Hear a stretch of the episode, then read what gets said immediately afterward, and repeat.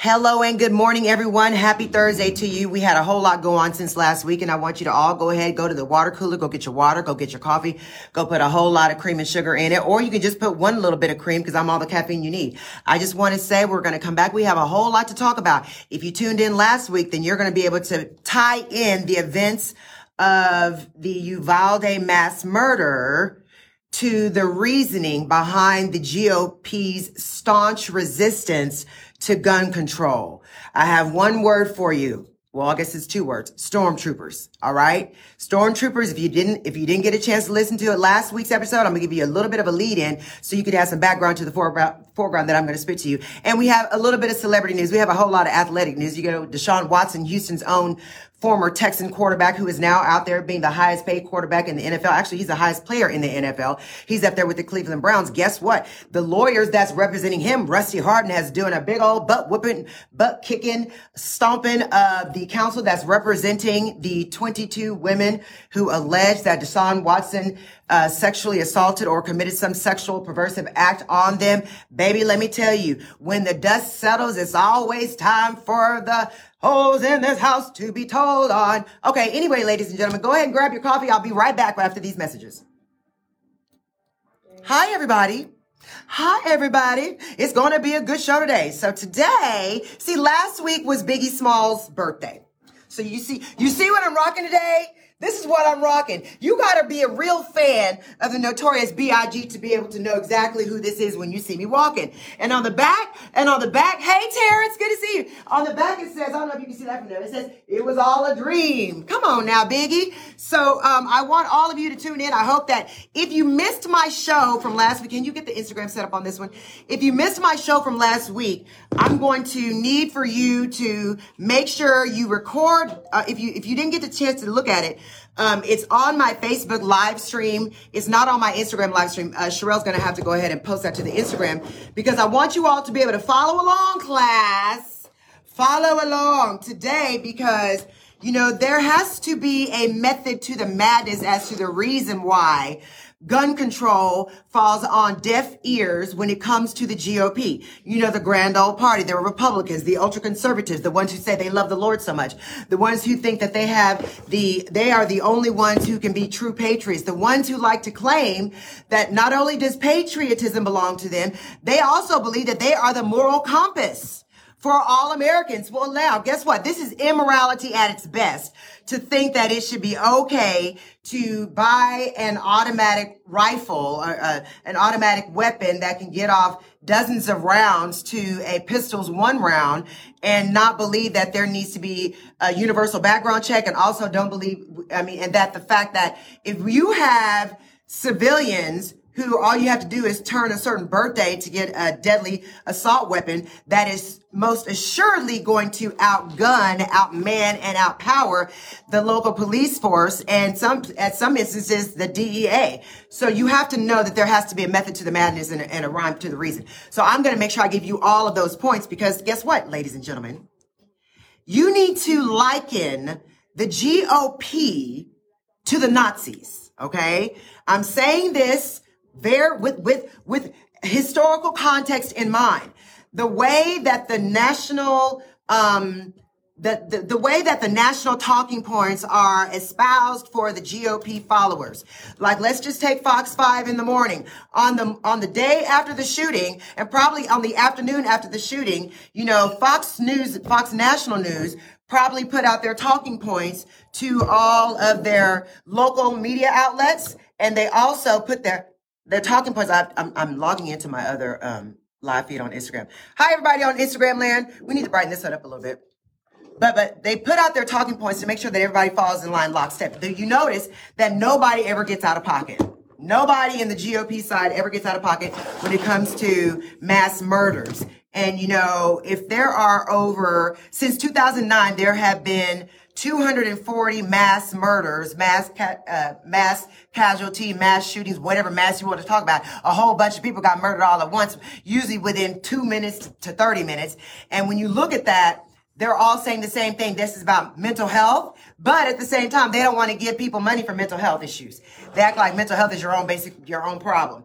They're talking about, you know, uh, arming the teachers. Well, you're only paying the Uvalde teachers $52,000 on a year on average. But anyway, I'm going to go into all those statistics when I'm back live on the air.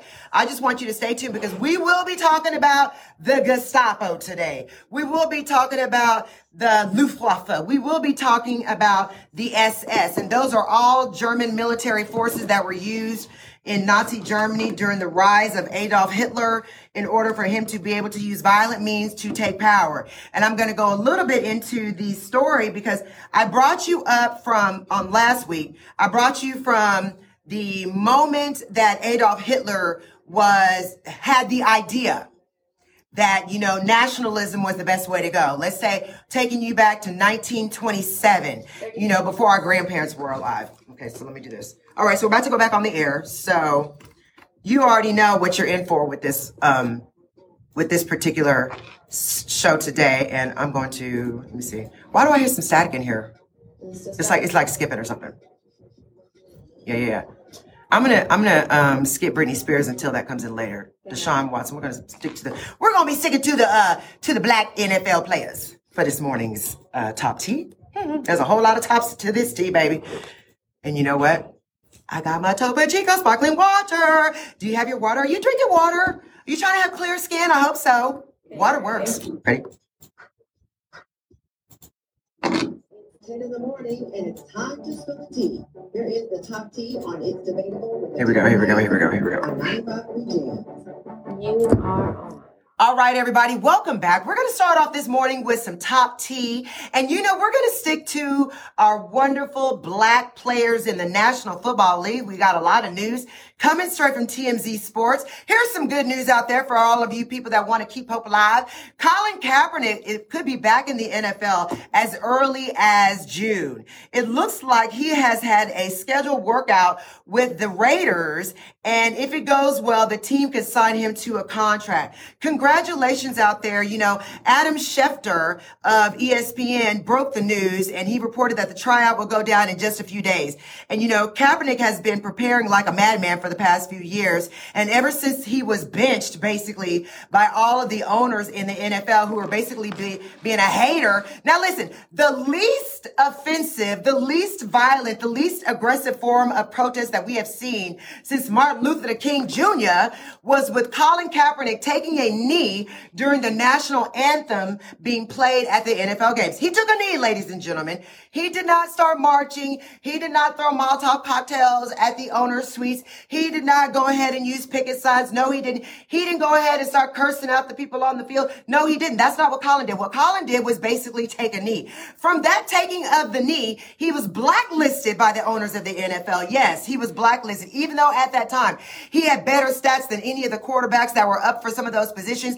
They would, would rather have placed a third string low level quarterback who was barely making it in the NFL, which usually means not for long. He was barely making it to be able to get positions over Colin Kaepernick. So way to go out there, Kaepernick. It has been six years, ladies and gentlemen, since, we have gotten the opportunity to watch our black power player uh, Colin Kaepernick on the field of play. So congratulations out there. Very good news for his agent. Good job.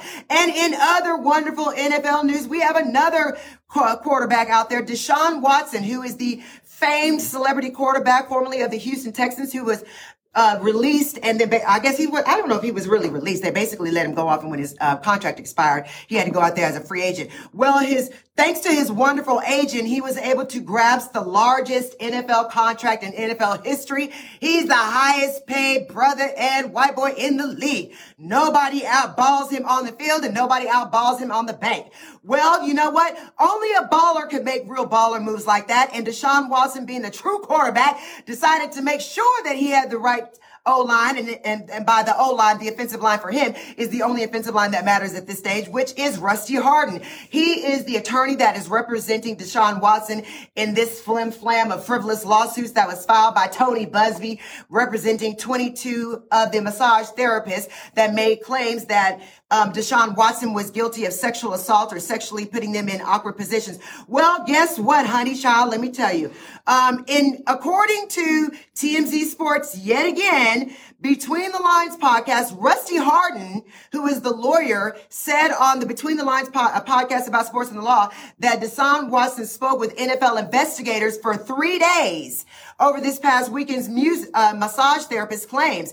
And Hardin explained that nothing was off limits during the talks. They asked him everything. He said that he believed with the interviews now in the rearview mirror, like basically we put that, that, we put that business to bed. Deshaun was forthcoming with the information. He gave the, the National Football League the information that they needed. And I'm sure the NFL Players Association was holding bated breaths trying to figure out exactly what Rusty Hardin was going to allow his client to say and not to say. And according to Rusty, he's like, shoot, we don't have nothing to hide. Let Deshaun spill the beans. So Deshaun did spill the beans and he said basically that of the 22 accusers, there were three of the women that actually made sexual um, um, overtures to Deshaun Watson. Yes, we've got three little harlots up there, y'all. Three little harlots that have, that that Deshaun Watson and his attorney have said were were the sexual aggressors. Now let me tell you something.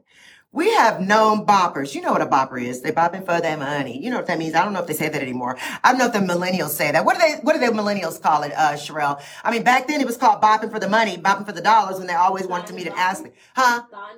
Yeah, thought and bopping. See, now they say thought and bopping. So thought, for those of you who don't know, who are of a particular age, T-H-O-T is the, is the word that was first used on Love and Hip Hop by one of the guys on there in Atlanta. I don't know if it was Love and Hip Hop. Uh, you know what? Actually, guess what? It was not Love and Hip Hop. It was that failed reality show that was about the black girls in the sororities um, out there in Atlanta. And one of the gentlemen on there said, "Oh, you know, oh, it's that hoe over there, that hoe over there." Even though it's spelled wrong, T W, it, it, would should have been twat, that hoe over there, because whore is with a W. Anyway, I digress.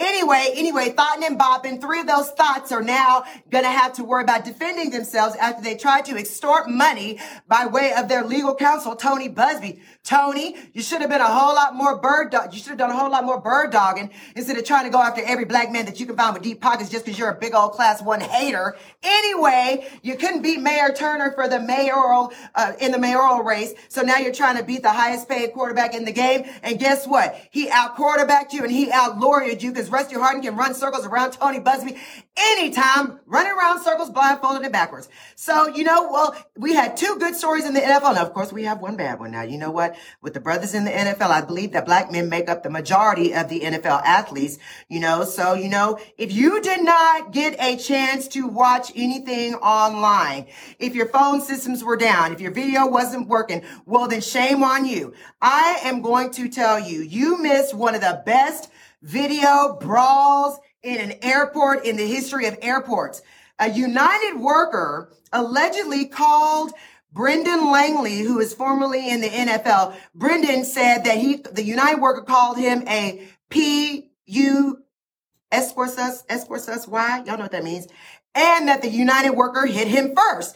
There was tension in the term- terminal when the, there was an infamous brawl that broke out. Now, Brendan Langley was minding his own business according to uh, according to a player, Alan, according to a statement from Alan Jackson, who is Brendan's attorney, who says that the former Denver Broncos um, cornerback is the real victim in all of this. And even though he was giving a class one A square butt whipping on that, you know, when I tell you, it was like, put up the deuce, put him up, put him up, put him up. Well, he was punching the crap out of this guy. And what I have to wonder is, where was the TSA agent? It seems like every time I take my black family to the airport, it's at least 50 TSA agency agents out there on the entrance. It's a whole lot of dogs walking around, German shepherds, shepherds trying to smell weed or whatever they can try to find. And there's a whole lot of security personnel. Well, it looks like if there ever really is a confrontation where a passenger, therefore be it a black passenger or potential passenger is opening up a can of whoop ASS on the United worker, ain't nobody there to help. It's not a TSA agent inside. It ain't a United co-worker inside. It ain't even a baggage handler inside. I guess they're like, shoot, that's above my pay grade. Kind of like that resource officer that uh, said that's above my pay grade when he saw the villain, the, the murderous guy coming into the Uvalde school and said, you know what, that's above my pay grade. Let me go and let you on in the school. Well, that's what happened. If you watch the video, He had to have thrown like 10 or 15 blows on this white gentleman. And I'm saying that he's white because I believe that if this was a black on black crime, everybody would have come up and there would have been some people in jail by now. But this is not what happened. This is a white guy that was getting his butt beat by Brendan Langley. And Brendan claims that the guy hit him first, but the CCTV does not back up his claim. It looks like, you know, no one intervened. The viral footage allegedly tells only one part of the story, but I want you all to go and look at it. It's on TMZ. You can see the, the, the, the fighting. I mean, I was just, I was actually floored. And you know what? I'm going to play the sound for you. And I hope that you could actually, um, well, I, well, you know what? I'll have my girl play the sound. Let me see if I can get past, you know, a little bit of the commercial time, I don't want you to hear any of the curse words or whatever was going on, but I wanted you to actually get a, a, an audible, an audible take on what happened. So here, here's, here's that, was. that was a punch. If you're looking on my live stream on Nianza Elmore, or if you're looking at me on Facebook, you're going to see the part right here. Y'all probably can't hear that out of audio land. You can hear some girls saying, stop, stop. There's like, they're like literally putting up the dukes. The fight is going on and on and on. When I say they're punching like Ali, they're punching like Ali Frazier, y'all. Muhammad Ali versus Joe Frazier. And clearly Brendan is Ali. Now, I don't know what's going to happen after this. I don't know if, if United Airlines has made a statement, but the fight is still going on. You can hear it in the background. But then everybody's just standing around watching. And let me tell you something. Here's what I was always taught by my parents. If you see a fight that's going on, do not step in. It's always the person that steps in that ends up to being the one dead. I'm trying to tell you now, you see, you see a fight breaking out, that's not your business. You can just call 911, call TSA, go get somebody to help, somebody that is of the means to help, somebody that is being paid to help, and somebody that is being insured by the either the airport or by the airline that they're working for. But do not step in. Don't try to help anybody. Don't try to render aid. Don't do it. You'll be dead and on a video. And we'll be talking about you on It's Debatable with Attorney Nianza Elmore about how you didn't listen to what I said. In other news, now y'all know about Coco and Ice T. I mean, I know that they have a wonderful little girl who's a six year old. Do y'all, did y'all see all the heat that Ice T got from all of the media haters, all the people that are so judging, judgmental, just because uh, Ice T and Coco were taking around their daughter, six, their six year old daughter in a stroller while they were doing some shopping. I don't see anything wrong with that. Cause when it looks like they have the picture, Coco and her daughter are wearing cute little matching outfits. They have a whole bunch of bags hanging off the stroller. The little girl has her legs crossed like I am tired of shopping with mommy and daddy. And I just feel like all of the haters out there that has something to say, y'all haven't really been shopping with your kids before. Let me tell you something. I don't, if, if a 12 year old could fit in a stroller, then I, I would have pushed Kennedy at 12. Well, guess what? If you see a parent walking around with their child in a stroller, stay out of their business, ma'am and sir. Stop trying to find something to judge these people on. What you need to do is go find a husband that's willing to go shopping with you and dress up in pink like Ice T did for Coco. What you need to do is go and figure out how you can get some family time with your man. Stop being a hater. I had to go ahead and slide that in there because, to let you all know that um, hands off of the mommies just trying to make it. Because let me tell you something. Any woman that would marry a known pimp, okay, a card carrying pimp, She's just doing what she could do to survive, baby. And guess what? Coco doesn't have a problem with it, and neither does Ice T, so stay out of their business. Y'all probably couldn't even afford the stroller that they're pushing that little girl in anyway. On other news, remember last week when I told you that it was the notorious B.I.G.'s uh, birthday car- birthday celebration and that the city of New York City was going to go ahead and give those Metro cards? Well, guess what? They gave out the Metro cards for Notorious B.I.G.'s 50th birthday celebration, and now they are being resold on eBay for 5,000 wonderful dollars. Yes.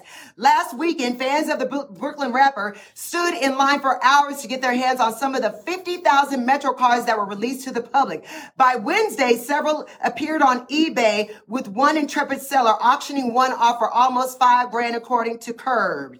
Christopher George Latore Wallace, also known as the Notorious B.I.G., was widely considered the greatest rapper of all time. And yes, he is considered the greatest rapper. He is the GOAT, according to Nianza Elmore. Let me tell you something. He and I are born in the same year, 1972. He, he was the victim uh, four gunshot wounds that took his life on March 9th of 1997 during a drive-by shooting in LA after the Soul Train Music Awards. If you are one of there that were able to grab a scratched card um, or a laminate, listen, you had the ability to get your hand last weekend or even today on a limited edition card and you can find them on eBay for some at $55 or some a scratched card at for a laminated with an option with for $75. I kind of messed up that sentence, but you can get it laminated. Let me tell you something. Here is a wonderful image of, and if you're seeing me today, you can see this is the image of the Metro card. It is the photograph. It's the image that's used in all of the movies where you see the notorious B.I.G. with a red background with the golden crown hanging to the side. It's been on several movies that have been made as like, as background art you know, and I just really hope that you are all able to just basically keep the goat alive, keep the memory alive, the notorious B.I.G. And hats off to his mom and his estate that's able to make a lot of money and keep his legacy going. Okay, moving on to what I like to hear. You know what? Let me tell you something. If you guys don't, if you guys follow any of the white comedians out there that are like super duper duper funny, you guys need to follow Ricky Gervais. Ricky Gervais was coming under fire last week, according to the New York Post, because he said, I am canceling. Now, he just released his Netflix special called Supernature and the British guy from The Office, the British version, he has, he has an L- LGBTQ community that urged viewers to boycott the special because they were offended by what he said. Now, let me tell you something, your alphabet community. Let me make it plain. There is no reason why you should have some special privilege afforded to you just to be um, putting you up in this do not touch. Like you're so, you're not some community that God has said we're not allowed to talk crap about. The only thing that is considered blasphemous is talking down about our Lord and Savior. That's what the Muslims over there in Paris were blowing the people's heads off when the newspaper out there was out there putting out things about Muhammad that were blasphemous. That's what happens over here in other countries and in the United States when you see that people are talking trash about Jesus Christ. You see anybody that's talking down about religious leaders those are the people that we say hands off to. I don't find many comedians making jokes about Jesus. I don't find them making jokes about Muhammad. I don't find them making jokes about prophets in other religions. So I don't think that the LGBTQIA community has any standing to go ahead and try to talk mess about comedians trying to say that they should be banned about talking shit. Oops, excuse me, about talking crap about their community. Nobody is immune to co- comedians. Heck, um, if you watched Eddie Murphy Raw back then in the 80s talking mad trash about black people, I didn't see anybody from the alphabet community saying hands off of black people. I mean, everybody is susceptible to people making fun of them. Remember, it was only a couple of weeks ago that crazy, crazy town gay guy out there in LA decided to bum rush the, um, bum rush the comedian up there. What was his name? Dave Chappelle, when Dave Chappelle is in the middle of his act, maybe he felt some kind of way because, you know, with Will Smith jumping on stage, he felt like he could have his shining moments to jump on stage and he picked up some misdemeanors and a couple of felonies. And the judge also denied him bail out there in California. So you can pick up some felonies if you want to go ahead and jump on the stage of a comedian because they're talking trash about you. But guess what? If you're going to talk trash in, if, uh, about uh, anybody in the LGBTQIA uh, world, then you have more and more. Um, you have more and more jokes that you can write that would be even funny. Let me tell you something, because I got a whole lot of jokes that I think that would be funny. Gone are the days where the firings should occur if a comedian or even an actor, remember that brother that was on, um, on, uh, was it ER? No, it was the brother that was on the, the show that was created by the sister where she has all the shows where about the doctors and everything, where the brother, uh, what's his name? Shonda Rhimes. Shonda Rhimes had a, a, TV show, I think it might be still going on now, about all the black, all the doctors that were in the community and the surgeons that they, what they have to go through. Well, the brother uh, made a slur using the FAG word um, on the set and they fired him. Yes, they did. Uh, Listen, there was a whole boycott of him from the white people on that show. And let me tell you something. It was so good for me to see that brother on not one, but two national commercials. Do you hear me? He has gotten two national campaigns. And when you see a high paid actor get national campaigns, they're making millions. So let me tell you something, America.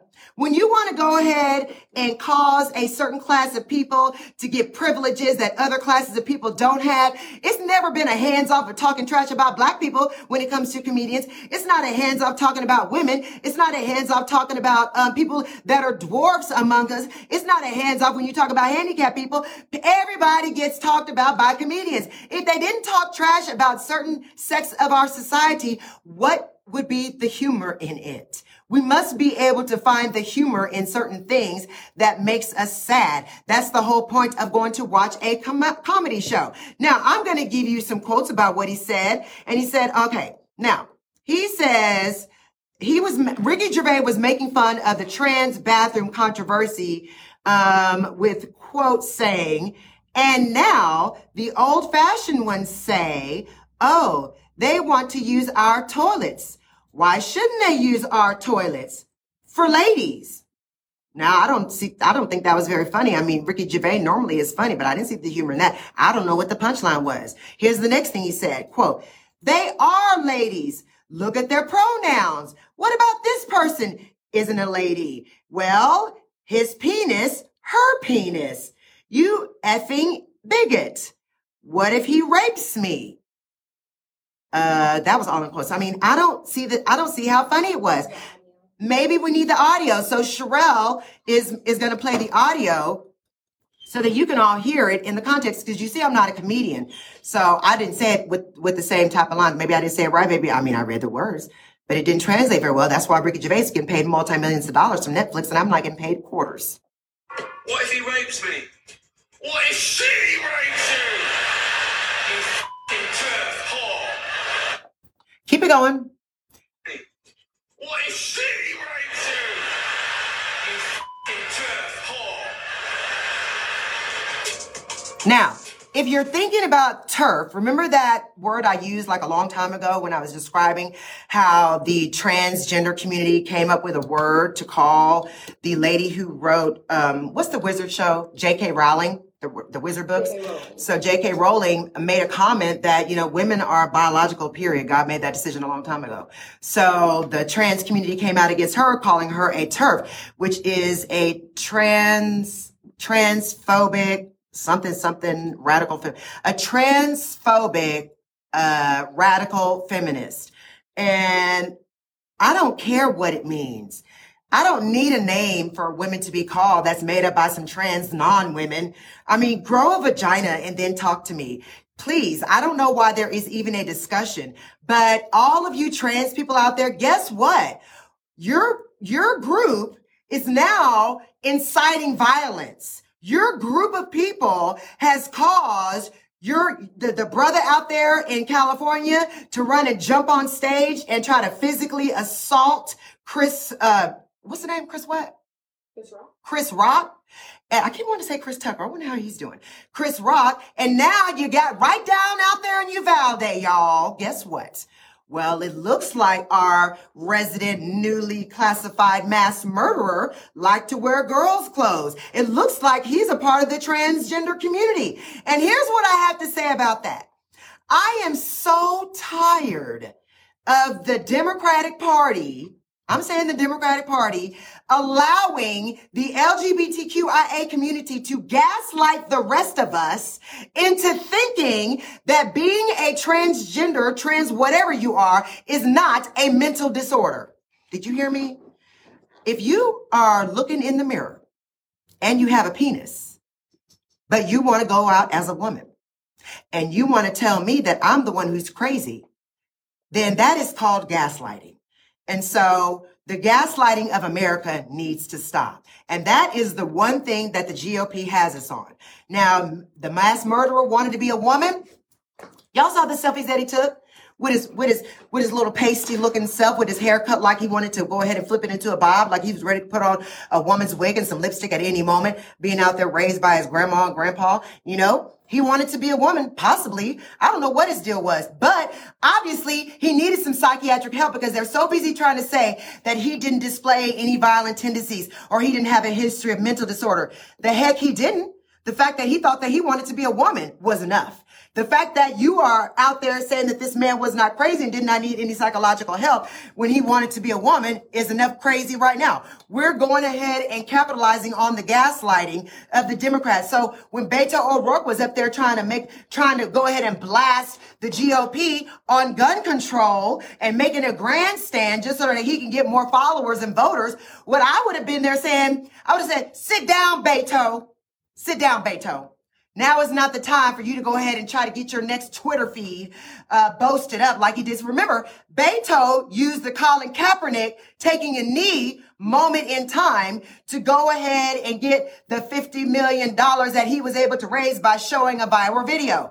He thought that making a stand at the at the um, conference, at the media conference that was being hosted by the governor and that had a lot of elected officials out there from Texas sitting up on the stage, Beto used that as his moment to shine. But reality was maybe those GOPers were not equipped with a clapback, but if they had been listening to my show, they would have said, Beto, why don't you sit down? Because while you're talking about AR-15s and while you're talking about gun control, maybe the mental health argument that those Republicans up there should be been making was if he was out there trying to wear dresses Maybe somebody should have given him some type of therapy to let him know that you are crazy and you are suffering from a mental disorder because anytime that you are trans anything, that means that your brain is playing tricks on you. So you got to be crazy. And maybe if they had given him some type of therapy before he dropped out of high school out there in Uvalde, then maybe the counselors on the school would have given him some type of therapy that he needed to realize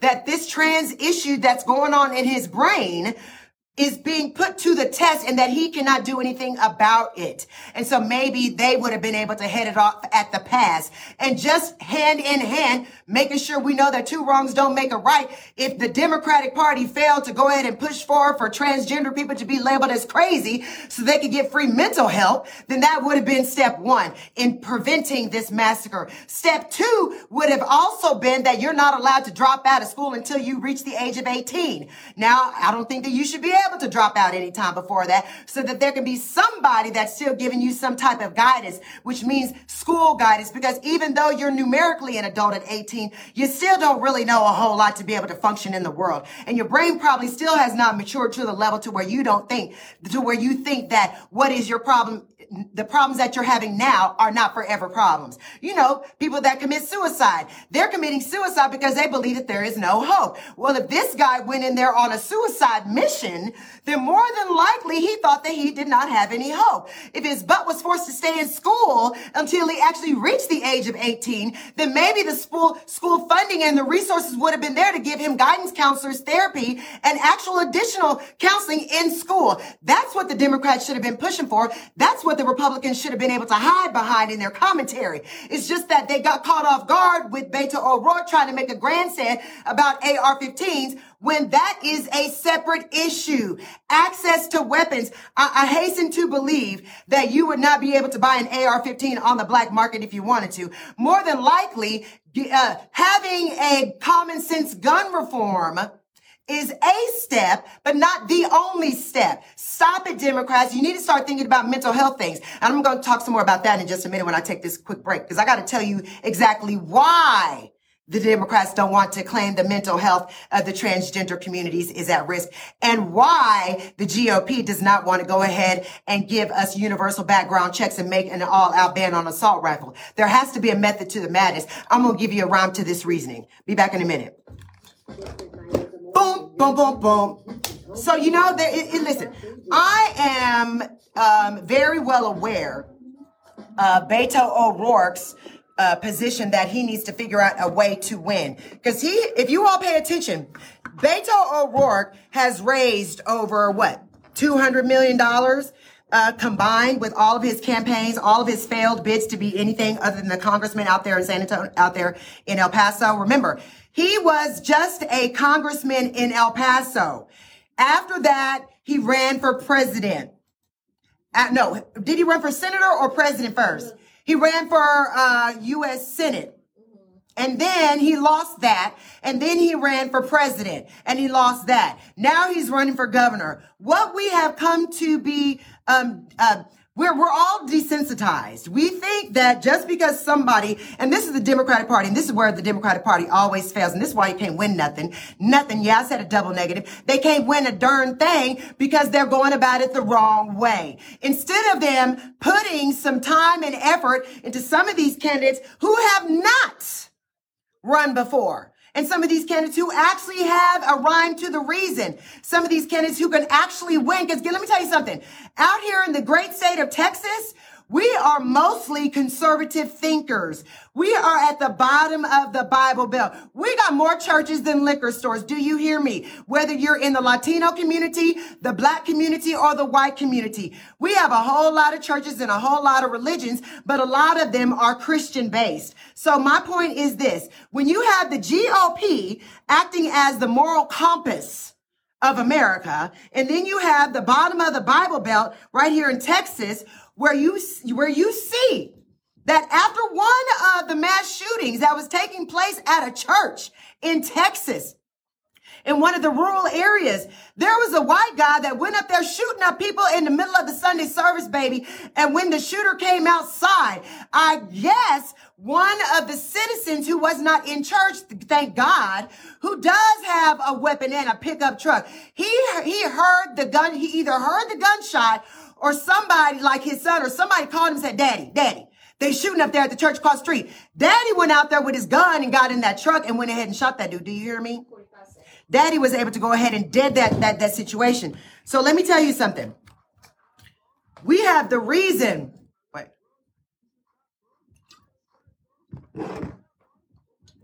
And I'm going to make it clear so that if you're out there and you're running for office, or if you're out there, whether you're running on the GOP side or the Democratic side, let me go ahead and give you some talking points.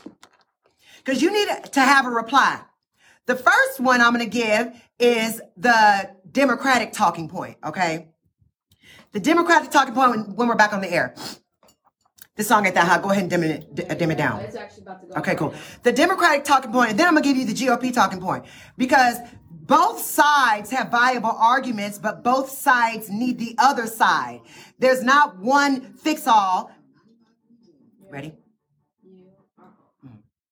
Welcome back, everybody. So what I'm going to do is I'm going to, the same way that as an attorney, I will have certain talking points that I would give to media if they want to ask something about my clients. I always come up with the talking points and I always make sure that everybody in the group is aware of the talking points specifically so that everybody stays on message. Okay.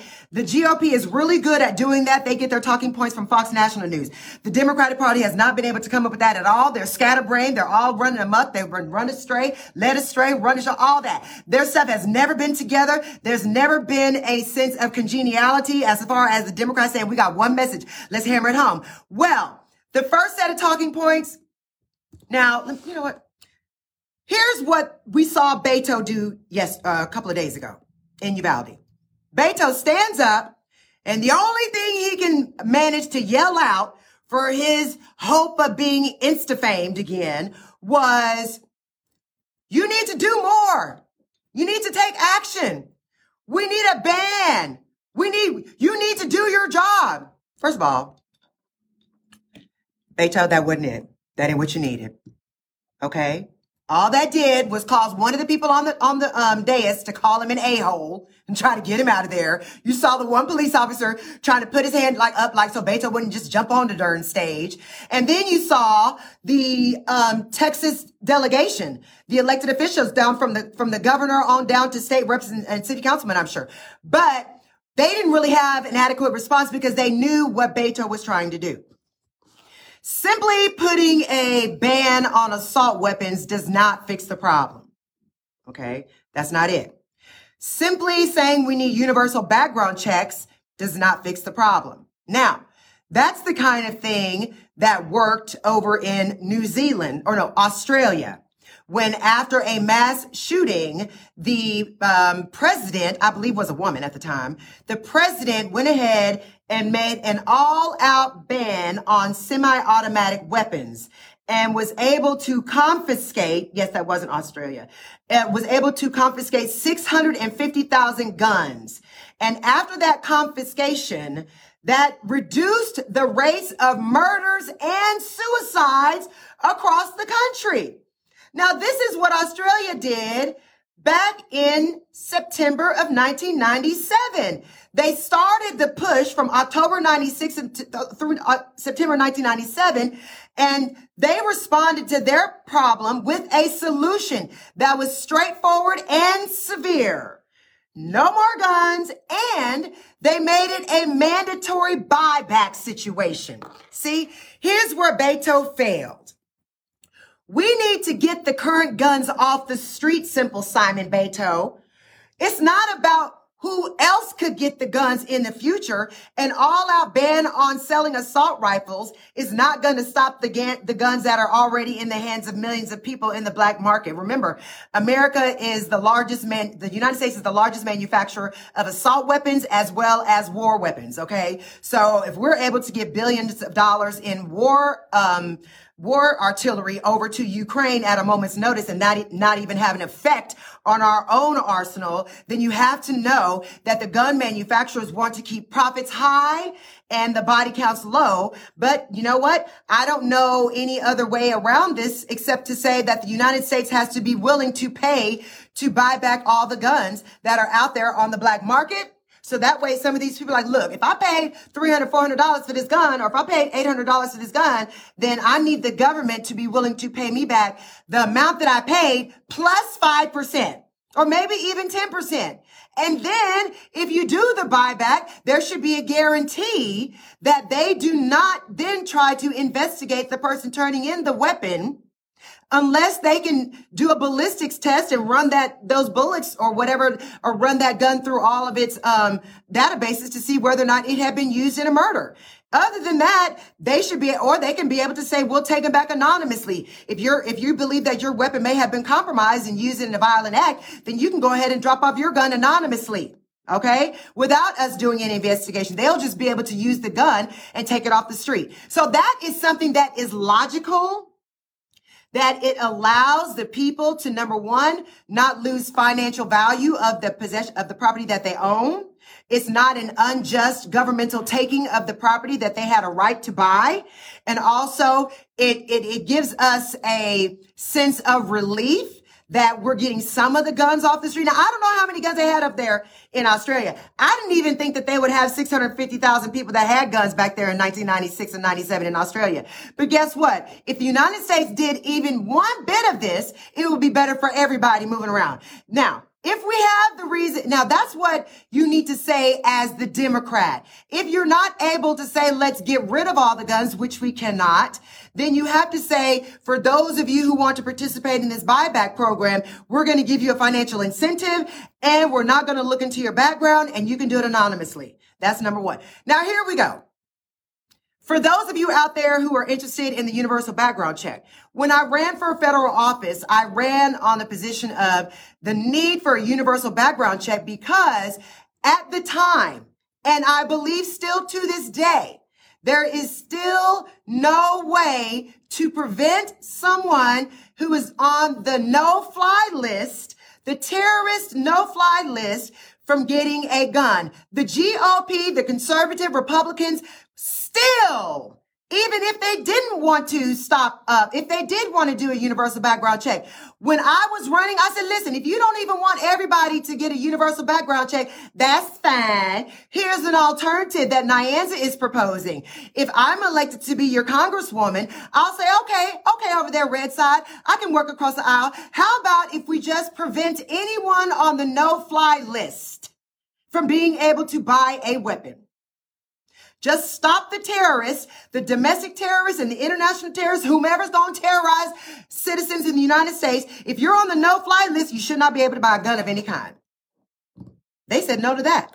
So see, that is pure logic. Now, when you face the Republican Party with a purely logical position, then they have to come back with a response.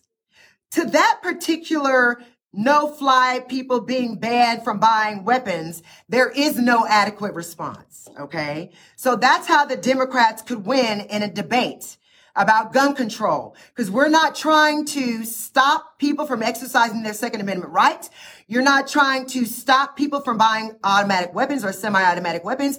And you are not trying to stop people from being able to, you know, shoot weapons and buy guns at 18. You're just trying to stop the terrorists who are usually on the FBI no fly list from being able to buy a weapon that could possibly be used by people that have already been determined to have a propensity for violence. Okay. It takes a lot to get on the no fly list. You have to have done some things. More than likely, you're on the FBI most wanted list. More than likely, you've killed a couple of people. And you know what? If we put those people on the no fly list and say they can't buy guns, then that automatically puts it in the hands of the federal uh, federal um, um, uh, patrol. Let's say if the FBI puts the people on the list, then the Federal Bureau of Invest- Investigations and the DEA would be the people that would determine who can buy a gun and who cannot. And it would also allow them to do a little bit more policing of the crazies out there. Do you hear me? Now, here is the reason why, even faced with all of this logic coming from the liberal point of view as to what we could use in response to the Republican GOP that says it's only about mental health, here is the, here is the GOP response. If the GOP needed some talking points, it would have to be this. And this would be what I would claim to be their insular, where only these talking points are shared from the educated amongst those people and the elected officials in the GOP party. This is what they would say to their people on the back channels. We need the crazies in our party. We need to protect the people that have no problem getting involved and shooting or being shot. We need the people that are the stormtroopers in the GOP party to be able to have the weapons needed in case we need to be ready for a civil war. Let me tell you something. If you listened to last week's show, then I told you all about the stormtroopers. The stormtroopers were the ones uh, that were not a part of the Nazi party. Okay. In the late 1920s, when the, after the end of World War One, when the German working class, the Aryans of them who wanted to make sure that they can maintain a purified race, they wanted the blonde hair, blue eyed Germans or the brown hair, brown eyed Germans like Adolf Hitler. Hello. He must have had some color in there somewhere in his lineage, but they wanted to protect their race. And so they were able to go out and commit acts of violence, egregious violence. They were beating people to death. They were murdering them with, with um, gun violence. So when you see that these are the people the stormtroopers back in the 20s that when Adolf Hitler was a part of that nationalist movement and he was a part of the Nazi party, which was one of those small parties that nobody even really cared about, kind of like the Green Party and the Libertarian, Libertarian Party here in the United States. Well, at the time, Adolf Hitler knew very well that based on the readings of the, uh, uh, from the French Parisian author who wrote the book on um, the replacement theory. He's the one who coined the phrase replacement theory. If Hitler is reading that book and also has in his possession and has studied the stormtroopers new inductee manual of training and it hammers home the same thing that's in the, the book on the replacement theory, which is the line that if you cannot get power by democratic means in order to preserve the white Aryan Germans, then you must use violence. Do not fear the use of violence in order to protect your people. Now, if you need the use of violence, then you have to make sure that you already have people in your group that have a propensity towards violence, people that have already committed acts of violence, people that already have problems with aggression, people that may have already beaten somebody to death. You know, those people that when they were in elementary schools, they were doing torture on little animals. You know, that's one of the things, that's one of the commonalities amongst serial killers and mass murders that they don't have a, they don't have, they're desensitized to death. They don't see the humanity in other people. A lot of them have mental defects in them that say, Hey, I have no remorse. I don't feel bad about the people. They're just dead. So those people don't worry about being killed or killing other people. Well, if you want to follow the pattern and practice of the Nazi regime's rise to power and how they were able to go from an obscure party in Germany in the late 1920s to then partnering under the Nazi leadership of Adolf Hitler, partnering with the stormtroopers and allowing the stormtroopers to go from being some fringe right wing group of violent offenders that nobody wants to deal with because they're so déclassé, then if you learn from Hitler's rise to power, the GOPs have basically taken all of that as a lesson in how to protect the regime of white supremacy in the United States of America. So they are doing the same thing. That is exactly what Donald Trump did. When, when Adolf Hitler was rising to power, once he finally was um, given the position of chancellor, remember I told you last week, the, uh, the German system of government at the time, before Hitler rose, had a president, which is like our president. Then they had a chancellor, which is the equivalent of a prime minister, like they have out there in Great Britain, and a vice chancellor, which they call the vice chancellor, even though it's V-I-C-E. So if they have those three leaders, then basically Hitler was able to come in, um, do a lot of slick talking to get the chancellor removed, get the vice chancellor moved into the chancellor's position, and convince the president um, von, uh, von Hindenburg to appoint Adolf Hitler as the vice chancellor. Okay. So when you had those three people now in power, the, the chancellor at the time thought that Hitler was going to help him, the chancellor, become president after von Hindenburg's term was over or if he died, because at the time he was in the late, his late 80s or early 90s and he was in failed health. And so they felt like he was about to die any day soon. So Hitler was playing both ends against the middle, making the chancellor feel like Hitler was supporting him to be president when the reality was Hitler knew that he was going to run for president. Okay. But he didn't have to because guess what? Once the vice, the, once the president was still the president, Hitler was named the chancellor. Okay. They were able to get the, the, the, the chancellor out of office, out of uh, some, some special election, and then Hitler became the chancellor. Well, here's what happened. Six months into that, after Hitler got the chancellor position, that time, von Hindenburg was basically not working in the presidential Oval Office anymore. He was staying at his estate, okay? He didn't really want to have anything to do with what was going on, but he was the type of president that did not like to have unruly natures, unruly conversations going on in his government. So when Hitler came in and said, I have a plan, Hitler at that time said, I have a plan to get the party to be, you know, focused on what you want, Mr. President. Let me put my plan in action. And what Hitler did was he called on his best connection, the leader of the stormtroopers. Okay. The leaders of the stormtroopers last name was Rom, R-H-O-M or something like that. So I'm going to say Mr. Rom, Stormtrooper Rom was upset with Hitler because he felt like when Hitler took power and was named chancellor, that Hitler then became a part of the political elite class.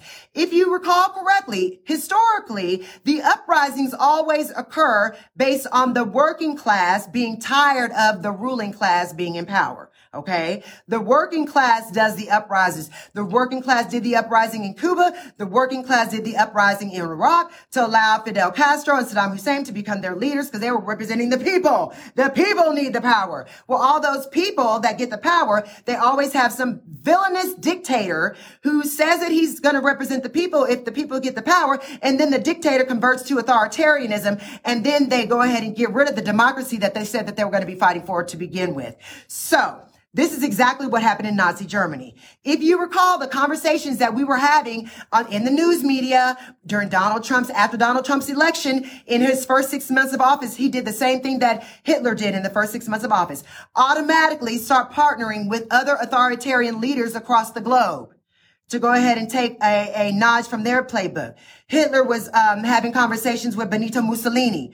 Hitler was having conversations with other dictators. Hitler was making sure that he had the right conversations to see exactly how they did it. How did they attain power? From a democracy to an authoritarian regime? How did they hold on to power? And what violent means did they use to get that power? Now, you're not going to see Adolf Hitler running around there with a gun in his hand and AR-15s in his hand, mowing people down. No, he's going to use the gangster stormtroopers. And then, because he's now the chancellor, he convinced the president, von Hindenburg, to allow him to use the stormtroopers as a part of the Nazi party umbrella to go ahead and enforce what von Hindenburg wanted to set out in his legacy. Well, it kind of was like a ruse that Hitler was playing because he knew that von Hindenburg didn't really want to have anything to do with what was going on.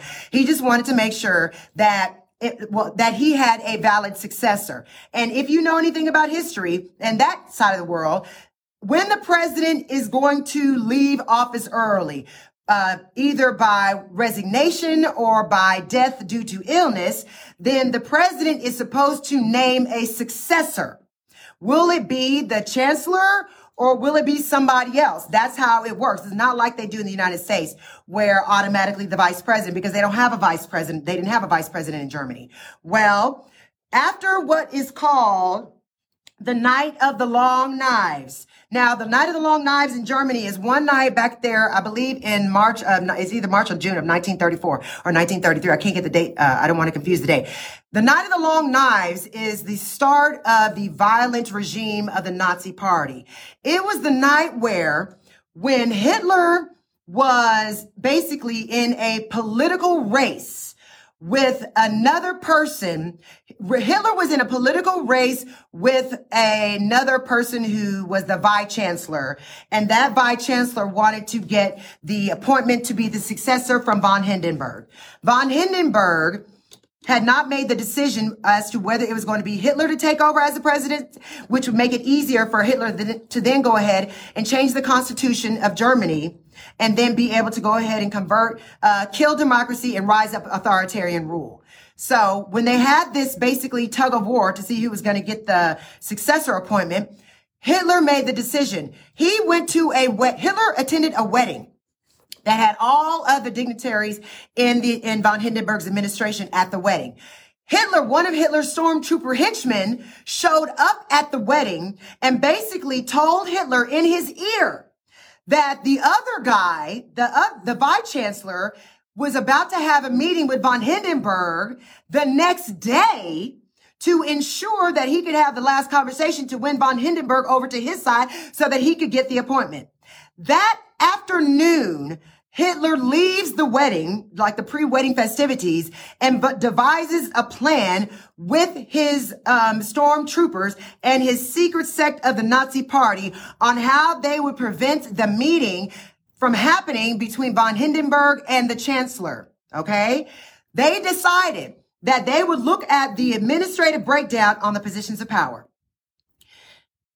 Hitler made the decision to send the stormtroopers out there to go ahead and since now they were validated because now they were wearing Nazi uniforms, now they were actually part of the military, you know, the enforcer division, basically. Now that they have, now that you have all these felons and all these violent offenders, all these people who've committed all these illegal acts, you know, taking, taking Jewish people up and beating them to death, going ahead and blitzing people, locking people up. They, they locked up 25,000 people, minorities and Jews combined, all in the course of one week in Germany when Hitler was rising to power. So the stormtroopers locked up all those people, but on the night of the long knives is when Hitler made the decision to basically have the stormtroopers go and execute all of the people in the administration. Okay. All of the people in the president's cabinet who were anti-Nazi, who had been a former member of the other political party before the, the non-Nazi party members, like the Green Party, the Democrats, the Republicans, and the Libertarians. So he said, execute all of their chiefs and execute all of the people. kill them and their wives. So the stormtroopers had their marching orders and literally while Hitler was kicking it at the wedding on the weekend, the stormtrooper went out with the Nazi permission in the Nazi uniform and drug husbands and wives. If, if, it, if it was the captain of a certain, uh, of certain, let's just take, if it was Texas's uh, House district. They would take out the state representative and his wife, execute them on the spot. They executed all of the heads on the same night. And the next morning, no one was left. The next morning, there were 24 executions.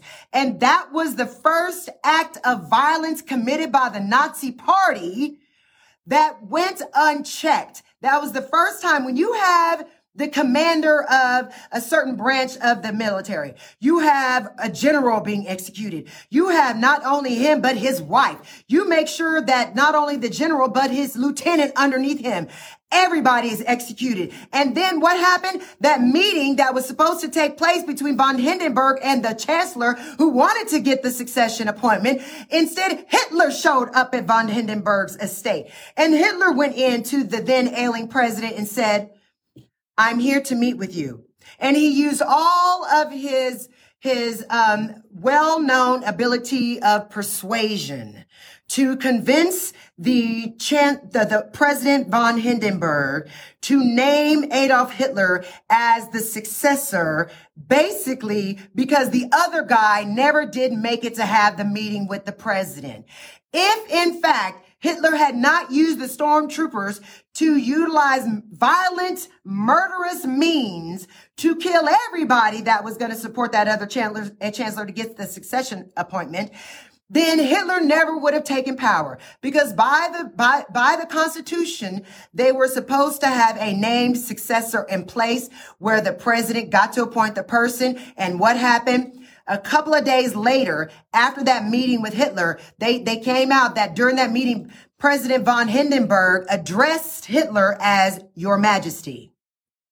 Do you hear me?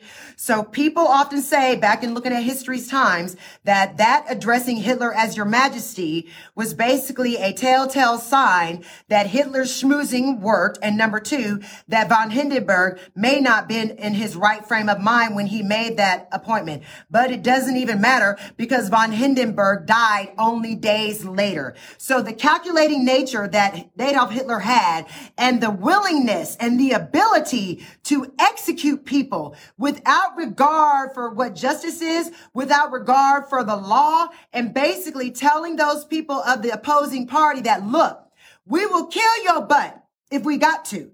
We will take you out. And anybody who has ever said anything against us, we have people that have no problem murdering because it takes a whole lot of cojones to murder somebody. It takes a whole lot of cojones to kill up a whole bunch of people without them having done anything wrong. But if you look back at the text, the stormtroopers and, and the masterminds of the Nazi party, Goebbels and Eichmann, were the ones who masterminded this whole violent rampage that allowed Hitler to solidify power. So I'm gonna go ahead and cut to a commercial so we can come back with the second hour. I'm give you some more background to the foreground and let you know that the Aryan Brotherhood is the stormtrooper of the GOP and the GOP is set out to protect their stormtroopers at any cost, even at the cost of the loss of 19 children's lives and the cost of two teachers' lives from Uvalde.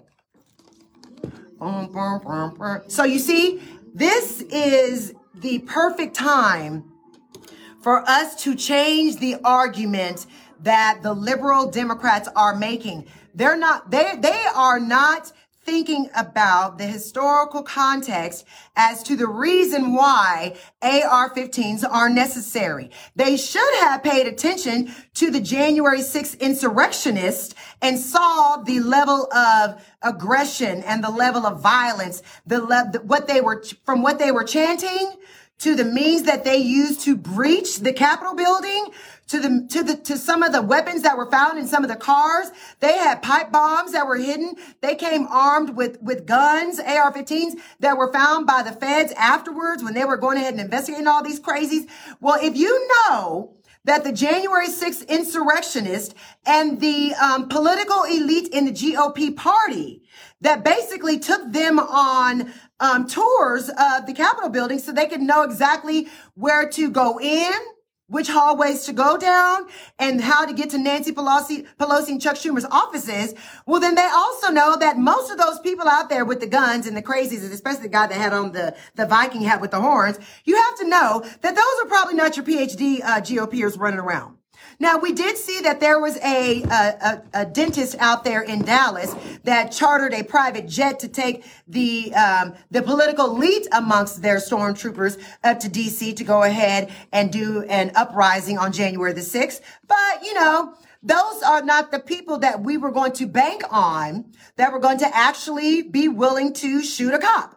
They were not going to actually be willing to destroy their personal lives. They always want to use their stormtroopers, troopers specifically for violent acts violent acts of hostile takeovers, violent acts of a coup d'etat, violent acts of preventing, uh, using any means necessary to prevent a regime change. And that's exactly what they did.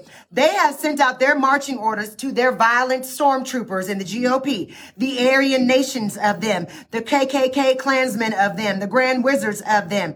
You know, the, um, the, the brotherhood, what they call it? The brotherhoods the Confederate Brotherhoods out there. So if they are making sure that those people maintain the right to bear arms, right to bear any kind of arms, if they in fact decided to say, okay, we're going to go with Nyanza. Well, some of those people are on the terrorist do not fly list. Some of those people couldn't take a, a, an airplane up there. They couldn't fly up there to commit those acts of violence because they can't take a gun on the plane. They can't figure out a way to go ahead and put it on the plane. They got to make sure they take people who can take their AR-15s. Some of those people who already have a couple of felonies. Some of those that need to hear from the president of the United States. Don't worry about it. I'll pay your legal fees. Don't worry about it. If you, you have a right to bear arms, you have a right to that AR-15. There's nothing in the federal rules and there's nothing in any state's code that prevents you from bearing arms and going and shooting down a whole bunch of people. I'm trying to tell you what time it is. So you have to be in a position where as a Democrat, you stop making that argument when you know exactly what the reasoning is behind them never agreeing to it all. My microphone's not on. No, it's not. Okay. Is the number You ready? one hip hop and R&B station. 95.3 Jazz. Now, before the break, if you got a chance to listen to me during my outtake, which is what I have streaming on Facebook at Nyanza Elmore and on Instagram at Nyanza Elmore. So if you're live streaming, you got to hear the outtake. So I'm going to catch you guys up with like a one or two sentences. The stormtroopers, okay, of, night, of the 1920s and 30s that helped Hitler rise to power are the Aryan Nation and the Brotherhoods of today and the KKK of today that the political elite in the Republican Party need, like they need oxygen, in order to to propel their efforts to overtake the government by any means necessary. You're not going to see a lot of these PhDers walking around with AR-15s. No, they're going to say that for the criminals amongst their party. See, they don't have, they try to pretend that they are not the political elite. You know, if you are a political elite of the Democratic Party, then the Republican um, stormtroopers on their side are made or sent out to use any means necessary to destroy the Democrats. So if you know that you're, you have people in your party that need to be ready for a civil war, that must be ready for a revolution, just like the same way they were ready during the January 6th insurrection, they needed, the stormtroopers of today, they needed two things. They needed to be control of the White House with a president in office who had already made it plain that if you do any act of violence against any of these de- uh, these Democrats, or if you commit an act of violence that is necessary to prevent Joe Biden from being sworn in as the next president of the United States, then I will pay your legal fees. If you commit acts of violence, we will protect you in the White House. I am still the president. I am still the leader of the armed forces. And since I cannot send the United States military after the Democrats because they're trying to lead people into a changing of the guard, I got to send out the stormtroopers in the GOP to make sure they take their guns. Because remember, that lady who was the dentist from Dallas who who chartered a private jet to fly up there on January 6th for the insurrection. Now those people on her private jet, they were sipping champagne because those are the political elite in the GOP party. They are not the felons who have a hard time trying to get on an airplane anyway because number one, they're trying to take a weapon with them, and number two, they probably don't have a driver's license, and number three, they probably got a couple of um, warrants out for their arrest for other violent acts that they've committed, and number four, they probably are not able to leave their city or town legally because their probation officer or the parole officer may say that's a violation. Well, so they got to drive. They're the ones who probably are driving their Winnebago. Remember that dumb girl who was out there that had all that craziness to say that tried to breach the doors?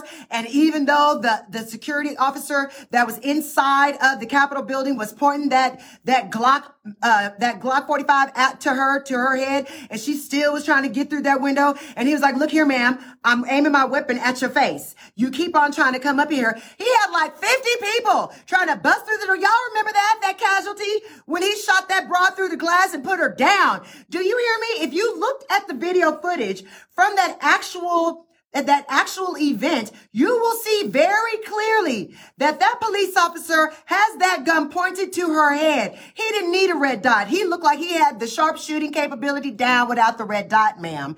Do you hear me? So if you see a gun pointed at your face, with a police officer pointing it at your face and you are a Becky or a Karen from the white privileged society amongst the GOP population and you drive your butt all the way to the insurrectionists, you figured out a way to breach the barricades, go up the stairs, climb the wall, go up even more stairs, find one set of double doors where y'all find a nice little hallway where y'all just decided to bum rush. And since you are a former military uh, woman in the United, from the United States, uh, military personnel, then you automatically felt like, well, what? What? You gonna point this gun about my head, but I know you ain't gonna shoot me because I'm white. I know you ain't gonna shoot me because I'm a woman. I know you ain't gonna shoot me because I'm privileged. Well, guess what? Let me tell you something. The, the gaslighting of the stormtroopers that the white elitist political um, arm of the GOP party, all of the gaslighting that they have done to their stormtroopers has made them feel like they're invincible, has made them feel like the government will have to bow down to them. They have been made to feel like, just like they did over there in uh, in Iraq for Saddam to take power, that they can just go ahead and start shooting and bring weapons into the Capitol building with no recourse. That they can go ahead and bring guns to a gunfight and expect for the people in uniform to put down their weapons while they go ahead and go blasting on the reps and the senators that were in the um, Capitol building at the time. So now that we have seen that you have the January 6th committee who is a committee full of people who have no prosecutorial power at all. Like if you're having all these interviews and it then comes out just in the last couple of days that Donald Trump was telling the people in his in, around him that they need to go find Mike Pence and that we need to basically go ahead and give him over to the to stormtroopers outside so that they can go ahead and hang the vice president. That's a problem. But guess what, ladies and gentlemen? It's exactly what Adolf Hitler did when he was named interim chancellor and his vice chancellor wanted to be the president that was going to be appointed to be the successor by President von Hindenburg. Do you hear me? So Donald Trump is Hitler. The vice president, Mike Pence, is the vice chancellor in Germany. So basically, when the pres, when the chancellor turns on the vice and said, go string him up, he is basically ensuring that there is no bona fide successor to take over except for Trump or except for Hitler. Because if you kill the vice presidents, the next person who's supposed to take over is the speaker of the Senate, which would have been Mitch McConnell. Do you hear me? So he was like, uh, kill Mitch. Uh, it's okay if y'all want to go ahead and string up Mike Pence. Go ahead and find him. They, those had even brought and constructed a guillotine. You know what that is. Well, a guillotine is basically where you're going to take the person. Now, during the French Revolution, the French workers decided that it was much more efficient for their gangster stormtroopers to chop people's heads off. So they were taking all the political elite. Let's see. All of the workers stormed Versailles. That is the palace where Marie Antoinette and all of the royal family was residing out there in Versailles,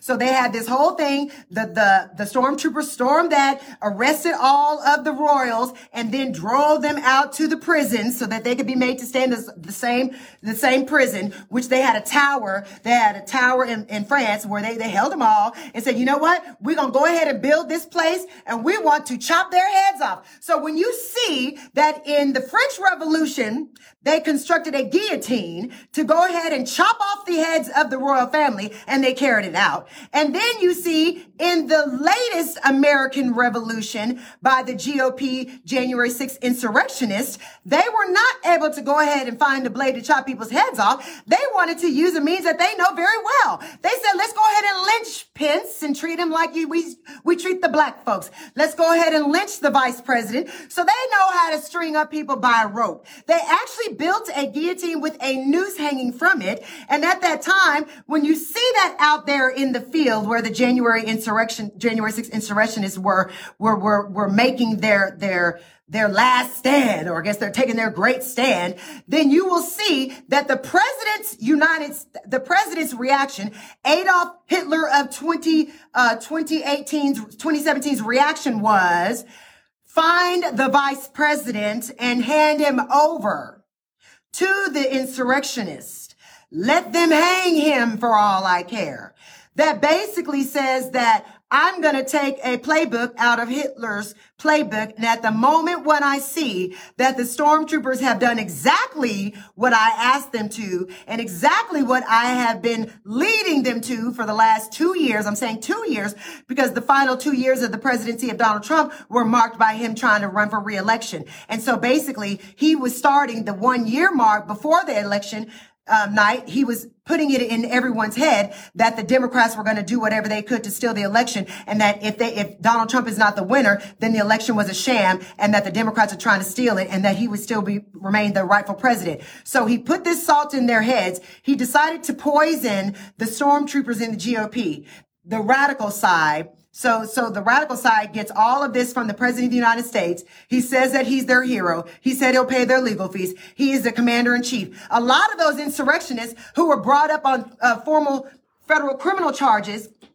for violating the Constitution and breaking all kinds of state, state and federal laws, I'm sure, they decided to use as their defense that they were doing this with permission at the request of the president of the United States. And they were basically acting as his stead. The same way the president is the leader of the armed forces for the United States military. The, they were taking their marching orders from the president of the United States, who is the only person who has the power to give those kinds of orders. Well, you know what? Listen, everybody's entitled to a good defense, but not all defenses work. So they still were able to be convicted of these claims. And you know what? You have to think about it. That was basically a test run for what we should look forward to in the future from the GOP stormtroopers. Do you hear me? The fact that, let me tell you something about the way things work in the world. When President Obama was running for election the first time, it looked like he was not going to have a successful campaign and become the president. If you rewind your mind back to 2006, okay, the ending of 2006, and then uh, uh, and the end of 2000 and, and the beginning of 2007. In August, we were struck in Texas by Hurricane Rita. All right, y'all remember that? Hurricane Rita, battling on the Texas coast, caused the entire uh, southern region to have to have our political people that were running for president at the time all come together in a space where there was one boardroom with the cabinet members of George, with George Bush's cabinet members to go ahead and sit down and discuss the best plan of action to keep our country and our citizens protected from these hurricanes, blah, blah, blah. And what happened with the great catastrophes and the loss of life from Hurricane Rita, the loss of property, the, the billions of dollars of destruction. People lost their livelihoods. You know, they lost people. So when that happened, it put everything on pause when it came to the presidential campaigns and required that the people that were running for office, which was Obama and, and Bush, basically they had to go and have a meeting, a cabinet meeting where Obama was invited as the then Democratic um, nominee for president. Okay, so they had a roundtable discussion where all the media outlet was there, and we got to see that everyone running for president suspended their campaigns. That's number one. Number two, the national focus then stopped being wartime campaigning to focusing only on the national catastrophe of the hurricane and what to do about it. And we got to see President Obama on a national stage in a time of crisis to see exactly what type of messaging and what type of temperament that he had in that time period. So God made it so that the people who doubted Pres- uh, President Obama's, then a candidate Obama's ability to rise to the occasion if there was a national catastrophe or a national emergency and what it would look like to see him be a leader of the free world.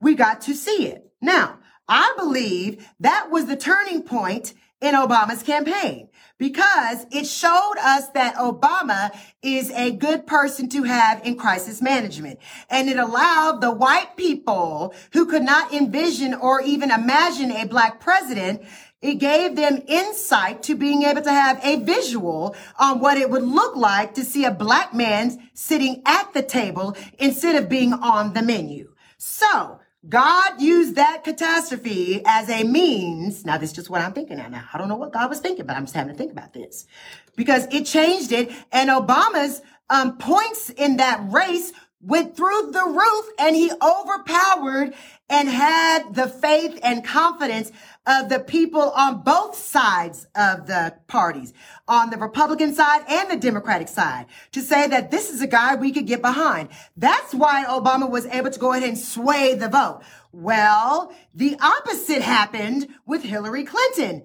Do you recall that at the time when Hillary Clinton was running against Donald Trump in his only and singular uh, successful bid for president, the week of the election is when James Comey, the director of the FBI, came out with some bull malarkey about Hillary Clinton's server and Benghazi on the day when the FBI was not required nor was it necessary for James Comey to put out a statement about Benghazi four days before the election or six days before the election. So what that did was it allowed for the GOP to say and for Donald Trump to then promote that Hillary was a liar, Benghazi was a sham. She's got this secret server that she tried to destroy it, and she's got a lot of secrets to hide.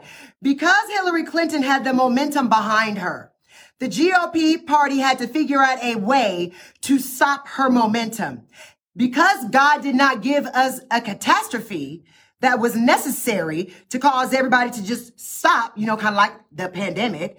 Well, the GOP used their only advantage, getting in Comey's ear and figuring out a way for the FBI to step into a presidential presidential election when that was basically unlawful and unwarranted. And the FBI, the Federal Bureau of Investigations, is supposed to have no stake in the uh, presidential elections, period.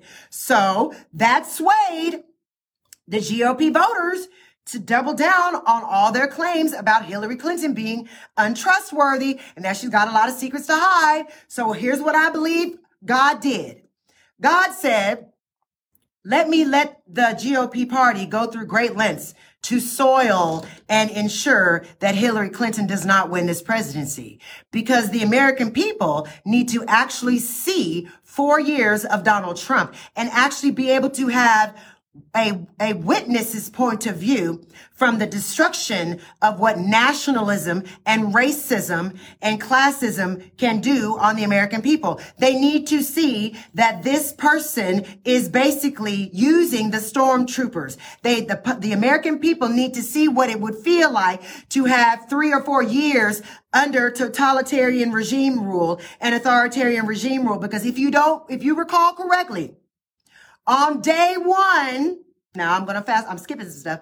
On day one of Hitler's time as the president, because remember I told y'all President von Hindenburg died, named named Hitler as his successor, and on day one, Hitler decided to go ahead and take immediate action and say, we need to go ahead and suspend the rules of the Constitution and figure out a way to delete democracy and confirm authoritarianism and confirm me to be the president for life. On day one, the first thing that President Trump did was make a Muslim ban by executive order banning all Muslims from coming into the United States. As a matter of fact, if you were a Muslim and you were at the airport in New York City, you got locked up into La- LaGuardia Airport or JFK because you could not get out of the country. And the people that you had to come over here to visit you for whatever holiday that was couldn't even come and visit you because they were locked in and they were held up by the people at the airport. So if that's the first act of a racist, nationalist, stormtrooping President Donald Trump, if that's what he does on day one, instead of on day one, giving everybody equal access to voting. And on day one, giving everybody the right to freedom, uh, uh, to the right to free, freely associate. Because he kind of took away the right, the, the right to freely associate when he decided to go ahead and use the military against private citizens who were protesting the police brutality, i.e. George Floyd. Remember, he's up in DC in front of the church where all of the presidents go to church at up there when they're, when they're elected. And he was holding up the Bible upside down and probably backwards. Well, he made it a point to ban Muslims go ahead and make sure that black people were kept down, Latinos were kept down, and that he didn't do anything that was going to give them any greater bit of standing than what the Dem- Democrats had already tried to do. He was into removing rights instead of confirming them and expanding them. So I'm gonna cut to commercial right there. And when I come back, I'm going to give you some, a little, a few more parallels between the actions of Hitler in his first six months of power and Donald Trump's first six months of power in the United States. All right, bye. Bloop, bloop, bloop, bloop. Yeah, so you have to think about it. If you look at Donald Trump's presidency, People are like, oh my gosh, I can't believe he's trying to make friends with Putin. I can't believe he's so amenable to saying, oh, Kim Jong Il, Kim Jong Il is not that bad. Because remember, Kim Jong, Kim, the first Kim Jong is the daddy. Okay. He died. Then his son became Kim Jong Un is his successor. Well, right now we may not even have to worry about um, North Korea because it looks like they already had two million people affected with the coronavirus in the last couple of weeks, and they're dying by the millions. And they're trying to figure out a way to not have the rest of the world know that even though they've stayed as, as an isolated country and they and that Kim Jong Un has made it a point to keep his citizens isolated so they would not have access to the internet. They also don't have access to the medical um, medical needs that they need that are coming from the United States, vaccine companies that have created the vaccines. So they're, they're, it's a catch 22 with Kim Jong Un. But when you see Donald Trump trying to break bread with Kim Jong Un and trying to break bread with Kim Jong Il beforehand, then you automatically know that there has to be a method to the madness. He's doing this because he's trying to get in cahoots with them so he can see exactly how did you get this authoritarian dictatorship into power? How did you convince the, convince the people to give up all their rights?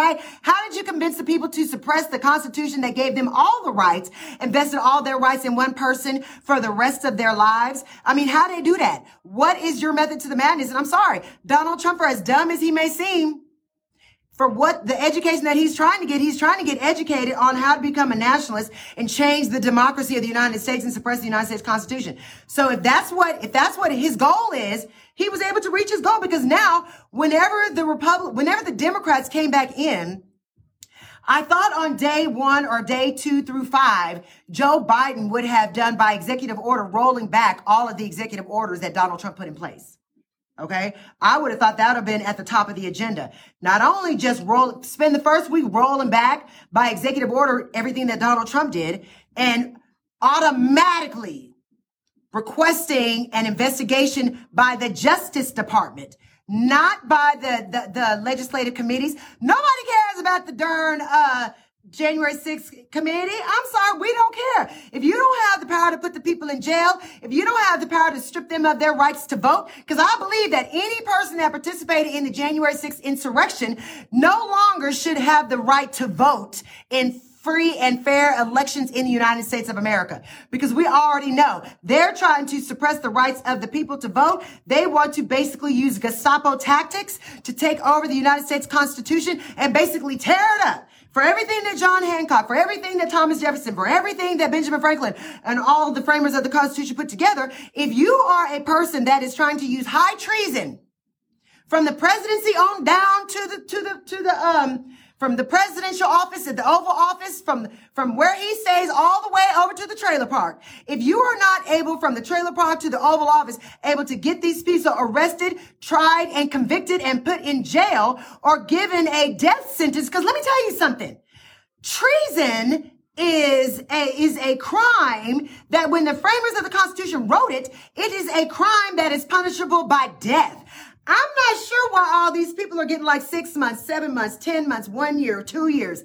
What's going on with these little bitty uh, uh, um, um, um, times that they have to spend incarcerated? Why are the sentences so small? If they have committed one of the most egregious acts that you could ever do, besides an attempted assassination on the president of the United States, then I don't understand why they have not had a criminal investigation done by the Federal Bureau of Investigation, then have those documents and, and all those recordings and all that evidence handed over to the FBI, the Federal Bureau, and under the leadership of Merrick, Merrick Garland, who is not a Supreme Court justice, but now the leader of the FBI.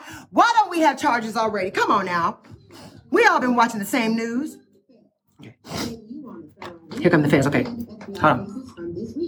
A little sparkly.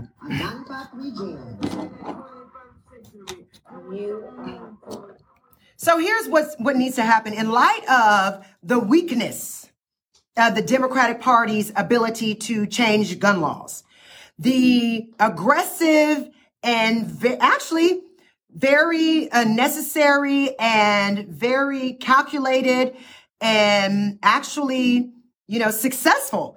The Republicans have been quite successful in protecting their felons. They've been successful in c- protecting their felons, their murderers, in protecting their president who they elected, who was causing an insurrection. So if you listened to me during the outtake, you would have heard that for every violation that was caused by the January 6th insurrectionists, what I need to know is why is it that when Donald Trump is in power, he's able to make a phone call over to the Justice Department and whichever leader of the FBI or whoever is the leader of the Justice Department at the time, that president that uh, that former president was able to call on them and say, "Hey, I need you to go ahead and do an investigation and bring up some charges and make some arrests."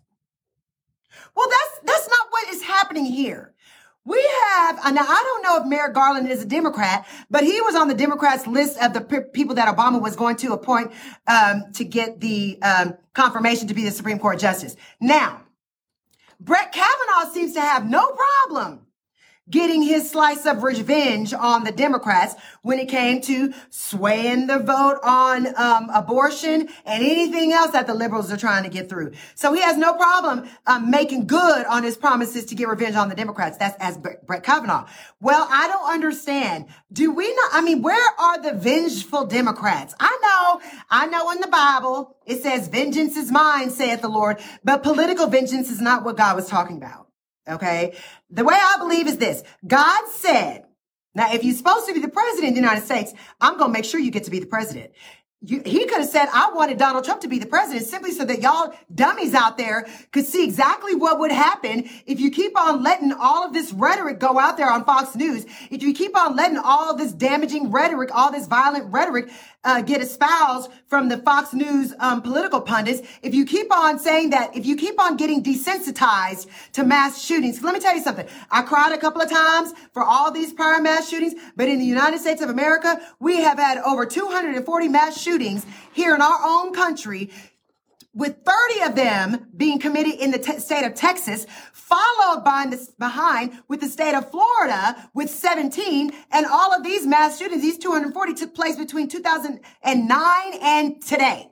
So if you have that and the governor of Texas and the governor of Florida are the main governors out there that are supposed to be protecting the citizens with the den- where they have the densest populations and they're not. Instead, they are saying this is a mental health issue. This is not an AR-15 gun issue. When if you look back on the statistics and see that across the country, when you have 240 mass shootings that are committed, um, and these are not uh, terrorist shootings. These are domestic terrorists, homegrown nut jobs, homegrown people that are exercising their rights maintained and protected by the Republican Party to ensure that they have access to a weapon that can mow down in 10 minutes, mow down all those people at a grocery store in Detroit, the black people. And then in a matter of 35 minutes to an hour, I guess it probably only took about five minutes, but they couldn't get access to the killer uh, without uh, in that time and space. But if you are having a party that wants to ensure that the crazies can fly in the airplanes and that they can stay, on, they can, if they're on the do not fly list, they can still buy an AR-15 and that once they use this AR-15, they can blame it on um, mental health and still not even give the funding for the mental health that these people needed, then you need to know that you are basically being gaslighted. And if you didn't know what that was before, now you know it. Because anytime somebody tells you that, you know, it's okay and that the nature of the weapon does not matter. They're just lying to you to make sure that you don't do anything to damper their ability to have um, mass casualties when they need it. They're looking out for their next revolution. They're looking out for their January 6th part two. Okay. They're looking out for the next time they need to have an uprising. And if they don't get to maintain their, their weapons of mass destruction, their local weapons of mass destruction, then that basically means, and I'm sorry, it wasn't 270, it was 274 mass shootings in the United States. 1,536 people were shot and killed, and 983 were shot and wounded. So, and that's just over the course of 12 years. And that information was put out by there by Everytown for Gun Safety um, Support Funding and Analysis. They are a nonpartisan group that basically just runs the stats. And when you look at it, if you're thinking about it, the most commonly used weapon that caused the most uh, destruction was an AR type assault rifle. And uh, assault uh, assault rifle AR-15 was the most common out of all of those assault weapons. So when you think about it, they're far the mass shootings are perpetrated number one by someone who has allegedly was was prohibited from possessing a firearm. Okay? They're perpetrated by someone who displayed prior warning signs. And they want to say there were no warning signs. Yes, there was. There was warning signs with that dude trying to cross dress. If you have some mental defect, which is your transgenderness, that's a mental defect, then more than likely, instead of us being so worried about their mental health, are they going to kill themselves? We need to be worried about, are they going to take, take, um, take up arms against the regular people out there and use their bat crazy, uh, mentality. And instead of us giving them the help that they need, Republicans, you're just going to go ahead and arm them with an AR-15 to go ahead and act out their aggression. There are, these, these acts are usually intermingled with acts of domestic violence. Well, guess what? In the Sandy Hook shooting, that dumb uh, guy went out there and shot his mama, who was a teacher at the at the elementary school, and then went out and shot a, a group of first graders. In this instance, this nut job shot his grandma in the face, who was his caregiver, and then he went and sold the, the grandma's truck or minivan and wrecked it, and then ran his butt up to the elementary school. So you know what? This is falling right in line with that last point that all these common commonalities of mass shootings are that with assault rifles, the, the mass shootings are far deadlier when they involve assault weapons and high capacity magazines. Let me tell you something. You know, if, if you are in uh, looking at this 12 year overview that I just talked about, one in four mass shooting victims were children and teenagers. So the talking point for the Democrats is you don't care about the children, Republicans if we see that the children and our teenagers are the least protected, the children don't have a right to vote your butt out. The teenagers don't have a way to vote your butt out of office. So you're allowing the adults in the GOP, your stormtroopers, to allow the children and the teens to consistently get murdered when they have no person that can protect them in the political realm. You're not protecting the children. So here's the commonality. that I'm going to draw because nobody else is saying this. These mass shootings are not occurring in the white neighborhoods with the rich folks. They're not occurring at these places where they have the fancy, fancy, let's say the former grocery store called Rice Epicurean out there in Houston. You know, Epicurean. You have to get a dictionary just to realize what it means. So they used to have these rich people grocery stores. They have these wonderful private schools in the wealthier neighborhoods that are that take you two or three little security passes just so that you can get inside. These are not these mass shootings are happening to the Democrats' kids. These mass shootings are happening to the poor people's children in the public school. The, U, the Uvalde teacher's average salary is $52,000 a year. I hasten to guess how much the resource officer was making as his salary. But let me tell you one thing. Anybody that wants to tell a resource officer where you only got one resource officer at the whole school to protect those little kids and he's being um, approached by some nut job in all black, um, military gear, protective clothing, it, with a long rifle, then more than likely defending with a pistol and trying to engage with somebody who has an assault weapon, you know you're gonna lose. And your wife probably told you on the way out of the house, assuming that this was a male resource officer, your wife probably said, baby, don't take unnecessary chances that you don't need to take. All you have is a Glock 9 millimeter. All you have is a 22 and the school did not want to equip you with body armor and they did not want to equip you with an AR-15 so that you could stand guard like they do at the airports in Cuba how you all see in these third world countries. There's a reason why they're running around with automatic weapons strapped on their chest. Whenever I go on vacation in Mexico, when I'm at the airport, you can see at least 10 or 20 people from the federales walking around there with the AR-15s ready to go down just in case the cartels try to broach and breach the airports, just in case the car, you see those type of weapons carried by the Mexican guard and the Mexican federales when they are guarding the hotel zone so that all of these foreigners can come in and vacation and be fully protected because the Mexican federales understand very clearly that you cannot take a water pistol to defend those vacationers from other countries when you know that the cartel is using assault weapons. Okay. They are not going to come at the people in the vacation uh, venues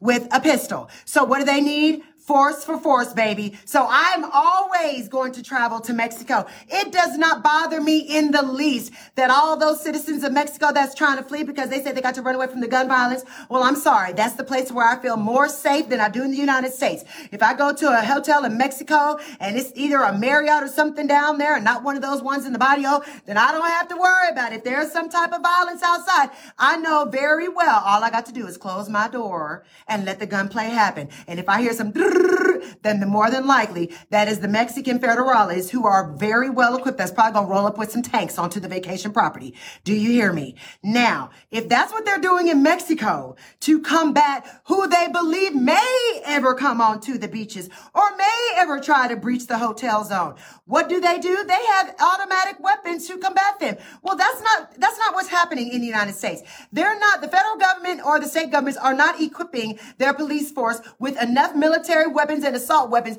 no little bombs. Listen, they should have grenades ready to throw. The moment that they saw that guy jump up at that car, once he rolled it and wrecked it up, the moment they saw that, that resource officer should have been able to see him running across the deck lawn with the with the long gun and the AR-15 and thrown over a grenade to his his his area just to hold, hold him off at the pass. It may not have been a far enough to reach him and blow him up, but if he knew that a hundred yards out that a bomb just went off, he might would have turned around, realizing, well, you know what, I'm outgunned and outmanned. I got to go ahead and do this on another day.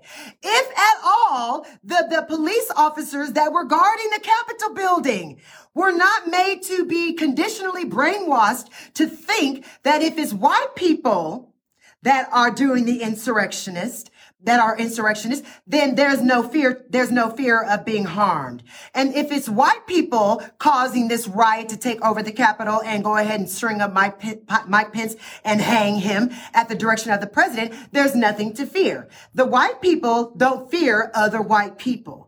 They have been conditioned to only fear the people that don't look like them, the black people and the brown people. Okay. So if the police officers are made, even the brother, you know, the one who was the hero that's, that, that basically had only his billy club and his weapon. And he did not draw the weapon and start pointing it at the insurrectionists who were able to actually breach the doors and basically have he be the only person in that particular wing of the Capitol that was fending off a horde of crazy white people with weapons, crazy white people with blood in their eyes, crazy white people who have already shown that they will use violence. He was able to fend them off and do enough in his mind's eye to lead them away from the Senate chamber and lead them to a way where even though he was making all these calls on the walkie talkie, I didn't see a whole bunch of the other police officers coming over there where he was to help him in the defense. No, he was trained not to draw his weapon. So my thinking is this. The police officers are trained not to draw their weapons. However, the rogue sharpshooting police officers who are the white nationalist former Klansmen that are members of the police forces across this country are only concerned about drawing their weapons on unarmed black men. All right. So you see show a showing of full restraint from ethical police officers but a showing of no restraint at all when it comes to the uh, sharpshooters and the Klansmen that have gotten police badges to protect them. And they shoot first and ask questions later when it's unarmed black men and unarmed Latinos. Okay. So you got the good ones that are taught, taught that. But guess what? Whether or not you're taught that, the only thing that matters is whether you're going to incorporate your years of training or your decades of training on the police force. Because if what you're seeing right now amongst the GOP is that we need to keep on emboldening and and protecting our stormtroopers so that they can be ready for the next insurrection so that just in case the Republicans don't win or just in case Donald Trump decides to run, he will still have access to those people who will able, who will enable him to grab hold of power and maintain it using violent means. Because remember, ladies and gentlemen, I think the United States of America is only 250 years old. We've had 400 years of slavery here. So that lets you know for about what 150 of those years, we were under British rule. So about 150, if you have all this time where we're under the British rule from the time that we first became enslaved over here, the black folks I'm talking to, then that means the day that they decided to have an insurrection and revolt against the British rule was the day that Americans decided they needed to figure out a way to prevent any type of treason that they may be faced with when you did that. Basically, if you killed your parents, you better write a book on how to treat those who kill their parents because one day you're going to have children of your own.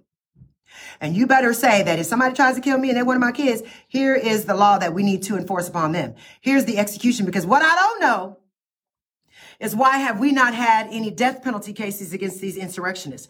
What I don't know is if somebody brought a weapon that could kill elected officials into the Capitol, why were they not on trial? Why aren't we seeing a publicized trial where they have been brought up on charges of high treason?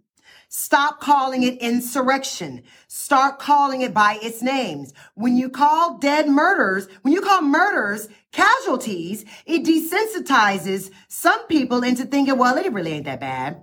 But when you say mass murder, and call it what it is, it never loses the sting for the reality of what happened. When you say mass casualties, people can say we've had mass casualties from COVID, but nobody was murdered by COVID. People are murdered by crazy wackos in the GOP party. Cause guess what? I haven't seen any material that I'm sure would be used by the conservative party if they were going to say, well, this is a Democrat problem. These are the crazy Democrats out there doing all this craziness. These are the Democrats going up shooting everybody. Well, these are not the Democrats. Okay. Because if they did a poll to say how many Democrats own AR-15s, it would probably be a much lower amount than the number of Republicans. Okay. Cause you know that if you have gun toting state Texas and gun toting state Florida be the ones with the most mass shootings, then more than likely those people are gun owners because they're exercising their Second Amendment right that has been protected by the GOP. So what I want to see is somebody out there in the Democratic Party and Beto O'Rourke, just shut your mouth. Beto, you're not going to be able to capitalize and get your 15 minutes of fame by just saying, you need to take action. You need to take action because guess what? In the time that you you could have done more by being the congressman and running for reelection out there as the congressman instead of running for every office that you can find on a federal level to which now when you lost you, you couldn't be the president you couldn't be the senator and now you're trying to be the governor of texas when when texas is not going to allow beto o'rourke to win the presidency. Do you hear me? There is a long-term policy of blocking the liberal ability to have their votes matter in the state of texas. Do you hear me now this is not what they want to put out there they what they don't want us to say as Democrats or liberals. They don't ever want us to say that your vote doesn't matter. But in the state of Texas, baby, your vote don't matter. Because guess what? The GOP has figured out a way to use their legislative branch right down there in Austin to make sure that you don't have your right to vote, to make sure that we don't have free and fair elections in Texas, to make sure that they have somebody from the GOP regime who is interested in creating authoritarian um, society in the United States by making sure that they appoint and they run people for offices in local elections where they have the power to say how many voting booths are out there, how what times you can vote, what hours you can vote, where you have to go to drop off your voting box, making sure there's only one mailbox or two mailboxes to drop for 4.6 million people that live in Houston. You got one place to donate. You can only, you can't give people water when they're standing in line. You can't give people food when they're standing in line. You're going to go ahead and make sure that when the blue collar people get to get off work at 7 p.m., and that all the polls are closed at 7 p.m., you got to make sure they don't get to vote. And then you got to make sure that when you have all these mail-in ballots, that you go ahead and decertify those ballots for being valid because you want to just throw them out to make sure that these people that want to exercise their rights don't get to vote. Now, the GOP is very smart as into making sure they have ways to block your ability to vote so that they can continue on and continue with maintaining the ability to allow their racist, nationalist stormtroopers within the GOP party to continue on with their murderous rampages where they can say it was perfectly legal for them to own a gun. It was perfectly legal for them to own an AR-15. And whether or not they had a history of violence, it was still legal for them to own that AR-15, purchase it for themselves, and go shoot somebody with it because there is no prohibition against people that have terroristic tendencies or anybody on the no fly list from being able to get a weapon. So we are protecting mass murderers in the GOP while we are preventing the people on the Democratic side from allowing them to have a vote to be able to stop the murder of children and teenagers in this country. The very people who are being gunned down in mass quantities are the very people who do not have the age or the ability needed to vote. Okay. So if the children are being killed, it's up for the adults in Congress to make it right to protect them. Aren't you supposed to be the person who protects the children? I would like to see what would happen if some of these GOPers at these private schools had some of these mass murderers go ahead and breach the doors at the private schools, breach the doors at the private schools in DC to see exactly how it would play out. Well, guess what? In New Zealand, as soon as they had those 51 people gunned down at the mosque, they changed the law. When they had those people gunned down in 1996 in, in, in, Australia, they changed the law. What did they see? A plummet in suicide and murders. We're not just trying to say we want to stop mass murders. We want to stop gun violence or put a damper on the level of gun violence all across the country in every aspect where you're shooting yourself or shooting somebody else. We want to make it more difficult for you to get the weapon and then more difficult for you to be able to attain a weapon that can kill the most people. We want the police officers and the resource officers to be able to have a, a, a, a fighting chance of protecting the people that they're um, they're hired to protect. But you can't expect some resource officers. I need all y'all dumb Democrats and all y'all judgmental people, y'all people who probably don't even own a gun that are trying to say, well, how many minutes did it take before they were able to go ahead and stop this carnage? Well, that doesn't matter.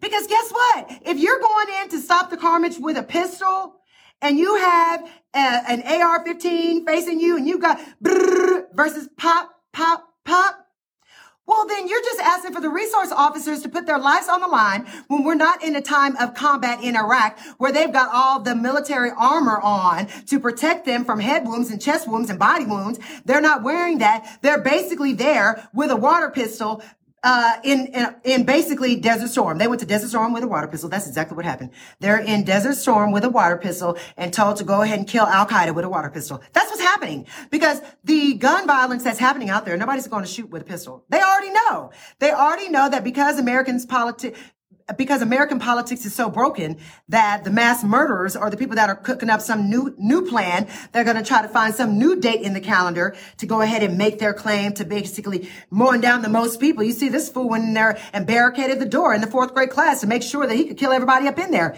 Who who goes to war with children? Okay.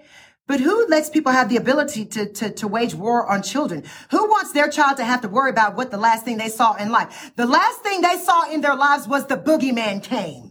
The boogeyman came to school. The last thing they were thinking about was the boogeyman coming in. They, it didn't matter how many times that they were able to do the drills on what to happen if we have an active shooter. Cause guess what? Your active shooter responses, I took active shooter training when I was at Texas Southern University. It was a requirement when I was working in the general counsel's office. It was a requirement that we took the training. Well, guess what? When you have an active shooter that's really shooting, what they tell you to do is lock the door, hide, and stay silent. They don't tell you to stand up and shoot back because what they understand is you have not been equipped with teachers that have an AR-15 assault rifle inside the classroom. You've not been equipped with a resource officer who has an assault weapon on the ready. You have not been equipped with an army of militia personnel that circles the school at every entranceway. You have not been equipped with the right level of door lockdown procedures to ensure that once the teacher closes the door to the classroom, that it has to be unlocked. Okay, to open. Most of the teachers are running around with their class doors wide open. Just like we do in office settings, the doors are open. If you do not have doors that automatically lock upon closure in these elementary and high school and junior high school classrooms, then you're telling the people who have the training on what to do to just stay there and hide, but you're not giving them anything to defend themselves or protect themselves if the actual perpetrator is in your particular classroom with an assault weapon and there ain't nowhere to hide and you don't have a defense mechanism. You didn't have a pipe bomb that the teacher could set off and boom, let it hit the ground and make the smoke fill the room. You didn't have that. You didn't have any type of a mechanism where there could be a, a, a button that the teacher could push that would alert the nas- the police officers and the military personnel to the classroom where this event is occurring. Because guess what? What if the, the shooter came in and shot everybody up in the principal's office first? If they shot up the administrators first? Come on now. We're not doing what we need to. And guess what? Because academia in public schools is socialized K through 12, you got all of our children out there. My daughter goes to a public school. If my daughter was still enrolled at the wonderful Imani school where she was educated in her elementary years, then I wouldn't have as much to worry about. Because just to get up in that um, Christian driven uh, private school, you had to go through two levels of security. And even as a parent, they act like they couldn't recognize me sometimes. You know, they recognized my checks, but they weren't taking a chance on my face. They'd be like, well, you, you, you, you look like you had a baseball cap on, Miss Moore. We're sorry. Okay, that's fine. As long as whoever wants to kill children has the same level of security. But guess what? Until these mass murderers take their murderous abilities and tendencies to these private schools, take these murderous tendencies to these places where rich people frequent until one of these state senators or one of these federal senators or congress people have one of their kids affected. One of their kids, when they say, well, we're going to give, we're sending our thoughts and prayers. I don't want you sending no more thoughts. What you think about? You're not thinking about changing the law. I mean, we can pray on our own. It only takes two or more gathered in his name for him to be there. So if it's just the two parents that are praying, that's all that's needed for God to be in the room. So we don't need your prayers. We need your action. So stop telling me you're sending me your thoughts when you're thinking wrong. Because guess what? If you're not thinking about a way to go ahead and prevent the people um, on the no-fly list to get an AR-15 or preventing these people that have uh, prior felonies from getting a gun or preventing a way for or, or, or, uh, or, creating a means for all of these schools to then be re- retrofitted. Y'all know, retrofit the schools to have gun safety entrances to where nobody can get in once the door is locked. The resource officer is standing outside the door with his AR-15 or whatever kind of 16, 17. I don't even know what kind of ARs they make, but he needs to have a weapon just like the medical federal, federales out there when you go to Cancun. Just like you see that they're armed, baby, they know what they're dealing with. So even though they may have all that kind of corruption out there in Mexico, say what you want to in Mexico, but they don't have their elementary school children being gunned down and they don't have their government trying to say that they don't need to police their, uh, they don't need to outfit their police with the right kind of weaponry. They don't say that we need to worry about the people in the vacation resorts feeling offended by seeing those types of weaponry out there. No, I feel safe when I see people with machine guns ready to protect me. I feel safe when I go to a hotel in Mexico or when I go to the airport in Mexico and know that if there is a gun battle, that I can just hide and stay quiet while the people out there with the equipment designed to protect me can go out there and shoot them up. And guess what? And I am of the space where if you see them approaching the school, shoot first and ask questions later. Because unless they are a DEA agent coming to bust some people up or some feds, then they should not be approaching any school facility with a weapon that's out for public view. But guess what? Texas made it easy. You can open carry, baby, without a license.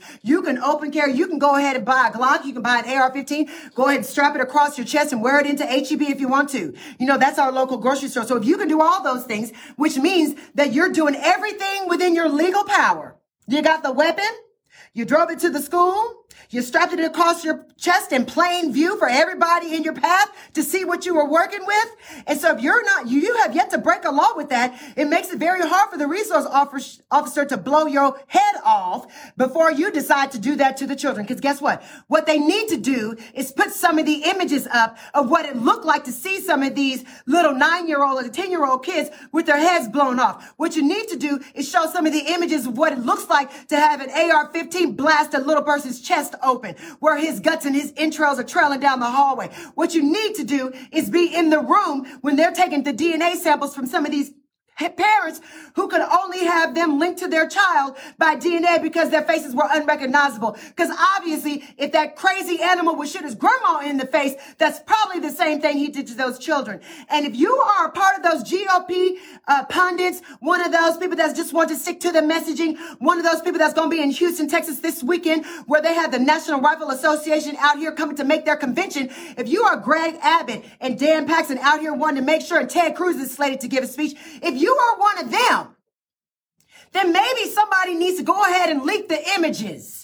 Because I find it very interesting that only the people that are the Latino representatives that represent those people in the state house and, and the federal government are the ones that are coming out. These grown men are crying. These grown men have tears in their eyes because they were forced to view the bodies. Remember Sandy Hook when Obama went in because he was the president? He saw those 22 year old, 22 first graders out there, uh, in the classroom laying out dead. Just imagine what that would look like. That you, we have become so desensitized because the media has protected us, especially the conservative media have decided to call them casualties and decided to not let us see what really happened. But if you go out there and let us see those faces of death, let us see what the faces of mass murder look like. They don't let us see what happens in war. They don't let us see what happens when you have all those Ukrainians that are mowed down by the Russians. If we got to see the images of people with their blood and guts everywhere spread out, that would basically be a not rated movie that you're not able to see at the movie theater. We need to let these people send copies of these photographs to all of these people in the GOP party. The next time you want to protest something on the Republican side, Beto O'Rourke, maybe you should have done done some bird dogging and using some of your political connections to go ahead and put on, on some giant 24 by 36 posters some of the images of these deceased people. Or maybe you can just go online and find a Facebook posting of somebody that's been a child that's been a victim of gun, gun violence where their mama already put out the image. Because you need to let these folks see exactly what is going on. If they saw the destruction. See, if you get shot with a pistol, you might make it. You get shot with a 45, you might make it. You get shot with a nine millimeter, you're probably gonna make it. You might even get shot three times, you'll make it. But if you get shot with an AR-15, like his grandmama in the face, we don't know what's gonna happen. But if you're a fourth grader, you weren't gonna make it, and none of them made it. Thoughts and prayers. My thought is pray more, shoot less, and vote. Do not let the Nazi regime known as the GOP, the Republican Party, take over in this next election. Send all those Republicans home and vote for people who are not um, beholden to the NRA because guess what that is? That is when they say keep the politics out of it because they know all those lobbyists from the NRA have been doing their ever living best to keep it in politics to make sure that their rights are protected. Well, guess what? If we can't change the game, you need to join them. If you can't beat them, join them. Go buy your AR-15, everybody. I'm sure they're selling them at your local Walmart. It's the top selling, um, it's the top selling gun, gun seller in the United States of America. I went a little bit over my time, but I needed you to leave you with that thought. If you got a couple of hundred, the AR-15s must not be that expensive if you don't even have to have a job to go buy one. Go down to your local Walmart. I bet you can get it on layaway. Bye, everybody. Be good to each other. Boom. Okay, you see what I'm saying? If you can, if you have ever seen the image, we didn't want, I didn't even see, I could not watch the image and the video footage of George Floyd's murder. Okay, I could not watch that public lynching. You know, I saw the image of his of the police officer around there and all the other officers telling everybody to get back. But then when I realized that the end result was his death, I couldn't even watch him going down. And that wasn't him getting his head blown off. That wasn't him getting um, his face shot out. That wasn't him getting a chest wound with an with an automatic weapon. Because guess what? I don't know an automatic weapon that goes like this to be able to just fire one shot at a person. If you just spray the room a couple of times, people are going to have multiple gunshot wounds. And if you have these little bitty babies who have their little bitty bodies that are being blasted like this and their parents can't identify them and the police officers and the people that come in, the first responders cannot identify them to match them up and they basically have to do DNA testings, that means their faces are not visible. That means that those mothers will never get, get to see their children and they won't ha- get to have a wake. There will be no viewing. There will basically be the funeral homes down there, which probably have never ever had in the history 22 casualties, 22 murder victims, gunshot victims going to the city morgue and going to the funeral homes to where they had to figure out how to put these children together so their parents could lay eyes on them one last time since they cannot have an open casket. Can you imagine what's happening with these families planning out funerals? Can you just imagine? Can you imagine planning your summer vacation with the last day of school, which would have been today, when really you had to now figure out a way to have your child identified to be matched to you? Can you imagine the gymnasium turning into a space where they have to let the people be out there for a triage when there was no triage? You know, if you got shot, they didn't say that 45 people were injured. Everybody got killed. Nobody survived but the grandmother. And maybe God wanted her to be able to withstand. A 66 year old woman was chosen by God to survive an AR 15 gunshot blast at close range to her face. Do you hear me? She needed to survive that because God's grace needed her to survive so that she could possibly be the one to give the insight into the mental capacity of her grandson when her grandson did not survive the deadly shooting either. Okay. We've not been able to have a situation where we could actually talk to the person who was, um, integral on raising this nut job, who understood that she, she was the sole person that in their family that the person killed. Because the cousin the boy's um the boy's auntie came out and made a statement that she said she doesn't understand. She's so sorry about what happened and what about what what her nephew did. She cannot believe it. Well that just goes to show you that there must have been a stronger level of hatred. Because more than likely the grandma i don't know any grandma out there that's an atheist okay and if you're a Latino grandma, more than likely you're a Catholic, and more than likely you pray the rosary every day in the morning, and you pray the rosary in the evening when you go to bed. And if you're one of those card carrying um, Christian um, um, Catholics in the Rep- Republican side of things, where they're out there like you know the Republicans have a single issue that the Latinos are following them on, that's abortion. Okay, it's against their religious right. So if you have a grandma who sees a cross-dressing son who seems like he may be kind of more of a Satanist, and she's trying to hammer home that you're not doing the Lord's work. You need to follow God. You need to get back in school. You need to stop dressing up in girls' panties. You need to go ahead and follow faith. You need to go ahead and pray to the Lord. He probably was like, I'm tired of hearing you tell me about the Lord. F you and your principles, F you and your rosary, and here you go. So that's what happened. He, he took the time this was a calculated thing. He put it on the social media. He told somebody out there, some girl out there in LA that to just go ahead and watch. He has a secret. He already put up that, that he was going to go and shoot his grandma. He put on the social media that he was going to go shoot up a school. I'm sorry. Why isn't it a, a, a alarm?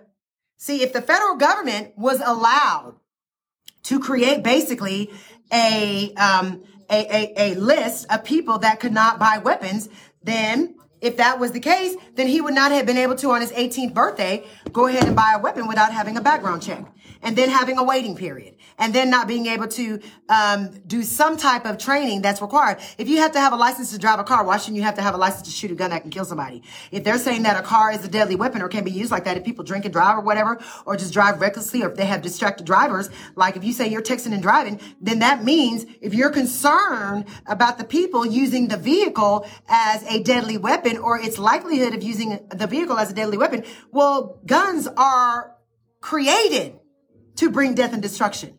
So if the guns are designed and the AR-15 is designed to bring the most catastrophic destruction and to kill as many people as possible, then there's no reason for us to believe that when we're sending support artillery to Ukraine and the United States government is funding them with automatic assault weapon and missiles that can pinpoint how to blow up as many people as they need to in the Russian army, then the guns and the artillery are designed specifically for that purpose. So why not ensure that you have to have a license? Why not ensure that if you're giving somebody a gun that can be carried openly in Texas, that we know that they're not some nut job because that means we don't have to be confused. So that if we see that a nut job got a gun, then it would automatically alert the presses and alert the federal agencies and the state agencies that the person number one made an attempt to buy a gun.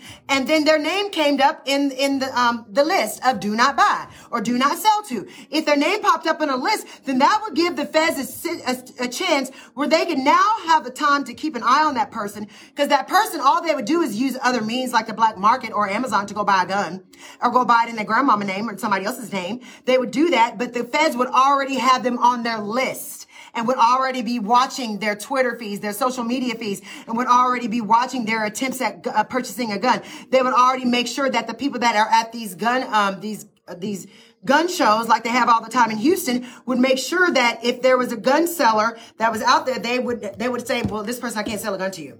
They won't even do that. And you know, if you go buy a gun at a gun show, there's no background check. There ain't nothing. They just trying to sell you the weapon and get the cash. They don't care anything about your history. So if we did have that one level of protection to where you, if you are on the no fly, no fly list, or if you have a hist, if you've had a felony and you can't buy a weapon, it doesn't really make sense to say that there are laws that prevent felons from owning weapons or that's a part of your probation or part of your parole if it's actually not something that would stop you from being able to purchase the weapon. If you're just only found out to own the weapon, if you get arrested for something, then there's no preventive measure to stop a felon from going out and buying a, a, a, an AR-15. Do you hear me? So if you're not going to do something to stop them from doing it, you're only going to have the ability in Texas to penalize and say, well, if you get caught with a gun in your car, and you had a speeding ticket and you were on probation or parole, then you're going to get that uh, gun charge for, you know, unlicensed or un, unlawful use of a weapon. But what we need is that first step that says you can't even buy the weapon. Okay. And I, and I just feel like, you know, we're at a state right now where if you are in, in a position where you could not believe that the United States of America could have a regime of Nazi rule, well, then you are in, you have your head in the clouds.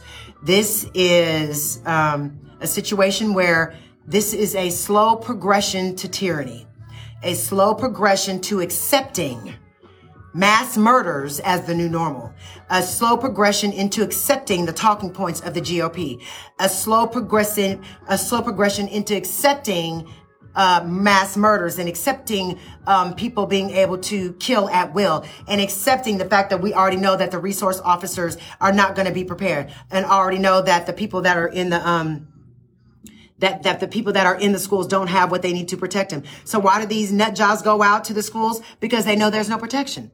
They they go out to these places where they, they nobody was going uh, carry and nobody was going strapped to the grocery store up there in Detroit. Those old ladies weren't strapped. They're not strapped in, in the fourth grade. Those teachers aren't strapped. And since the, the, the nut jobs have been able to watch the political discourse and the political debate, they know that they have license to kill, baby. They're the new 007, honey. The new 00 Trumps are out there ready to kill you and take your head off. And then guess what? They're going to end their lives too, or the police officers will end their lives. And the next day on television, the only, uh, the only thing that people will be saying was, well, what was the mental health of the people? What happened? What, what, what, where was the, where was the mental health that was needed? You know, mental health is not something. We're not going to always be able to cure the crazies. So why would we give them the the arms that they need and the legal means that they need to go ahead and kill a bunch of us. I'm sorry. Let them start. Can, if you are any crazy people out there that have a death wish, that want to commit some mass murders, why don't you go ahead and go to a KKK rally?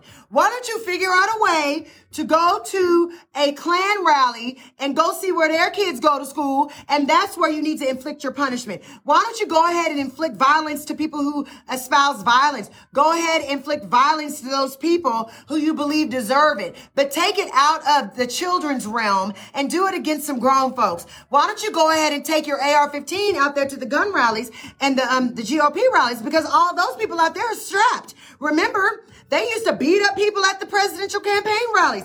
Donald Trump was your fearless leader trying to tell you to shoot up everybody and beat everybody up and that he would go ahead and, and pay for your legal fees. I mean, come on. He's been able to, he's been able to manage to keep himself out of prison. He's not been brought forth on any charges of treason or inciting an insurrection. Donald Trump's people are fine. Those people in Congress, they're able to go back to work and, see, and still make taxpayer dollars and still get paid their wages and salary. Marjorie, Marjorie Taylor Greene, Matt Gaetz, all those congressmen and women are able to still keep on inciting violence. And this is what they're good for. They are the stormtroopers of today. Remember that. The GOP must protect their stormtroopers so that they will be prepared for the next planned uprising by the QAnoners. And if they don't have the weaponry and if they don't have the people that they already know are violent and that don't have a problem killing a first grader or don't have a problem blowing off the head of a fourth grader and that don't have any affinity to the Lord and Savior Jesus Christ or that don't pray to Muhammad or anything else or all they are is a bunch of atheists running around there as Republicans pretending that they love God when really they love Satan and they are doing Satan's work because mowing down the innocents among us, the children among us is the work of Satan. And the GOP is protecting the Satanists in their party. So we need to all make sure that we pay close attention to some of those campaign rallies and who's attending those campaign rallies for the GOP, who's attending those campaign rallies for Donald Trump. Why is Donald Trump supporting certain candidates? Because they're all Satanists, baby. When you hold the Bible upside down and you don't pray to church and whenever, and whenever, whenever Donald Trump was asked about whether or not he has God to thank for him being the president, he was asked that on like some Dateline special when he first got elected. Do you know that simple thing like this? Well, he had to search for the right words, and guess what he said? I mean, yeah, there was a God, but I'm the one who got me here. You see that? That's how they do. That's how the devil works. He's trying to convince us that this is not the devil's bidding that the GOP is doing. Anytime you can allow American citizens to continue to vote for the party that wants to maintain mass murder, maintain crazy people having the ability to shoot down everybody and shoot down innocents. That is the work of Satan, everybody. And this is an Armageddon that the GOP is planning. And they want to make sure they have their first line of shooters and their first line of hitters to go ahead and in little pockets of the society and in little pockets of the United States, they commit these murders to desensitize the rest of us and to protect their rights to kill. So this is the work of the devil. So you all do, don't send your thoughts. Send your prayers up to God. Make it two or more, or you better just go ahead and pray to your spouse or whoever's at the house. So that way God will hear the prayers, the mass prayers. Instead of mass murder, we need mass prayer. We need a national day of prayer where anybody who wants to at a certain time, it should be an international day where we can all play in concert. So those believers amongst us will have a national or an international call on God to fix the problem with mass murder in the United States and across the world from radicals who are doing Satan's bidding. Because right now, Satan is using the voters in the GOP party and Satan is leading the NRA and Satan is leading Donald Trump. Satan is leading Mitch McConnell to do those things to where death and destruction and murder and carnage is the name of the game. The more people you kill, the more street cred you got, the less likely it is for people to become sensitive to it or to maintain. You have to make the people under Satan's rule.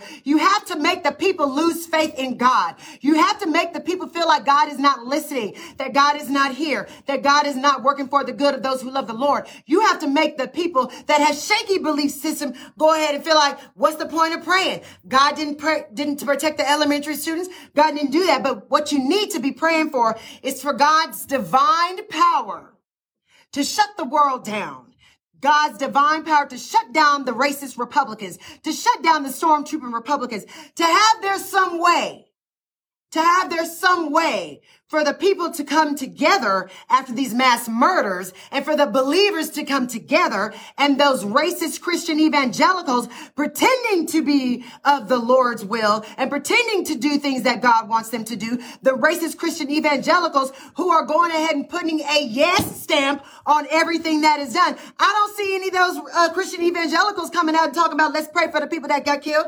Let's pray that the gun lobby will lose its power. Let's pray that they that, that the city of Houston goes ahead and decides to take a financial hit and cancel the NRA's contract and go ahead and let the taxpaying citizens of the city of Houston and the surrounding areas to say, you know what? We're willing to use our taxpayer dollars, Mayor Turner, and you can go ahead and pay to breach the contract with the NRA. Let George R. Brown or wherever they were going to be hosting this conference, let George R. Brown breach that contract and let the citizens of Houston say, we will pay the penalty, the legal price that it will take to cancel your effing conference that you're going to have out here right in the very state where these kids were murdered. Why don't we do that and we can take a stand like that? Be willing to make sure that you put your money where your mouth is, since obviously in the state of Texas, your vote doesn't matter. But guess what? Your taxpayer dollars will always matter. And if you have a mayor or you have had your elected officials or your city councilman,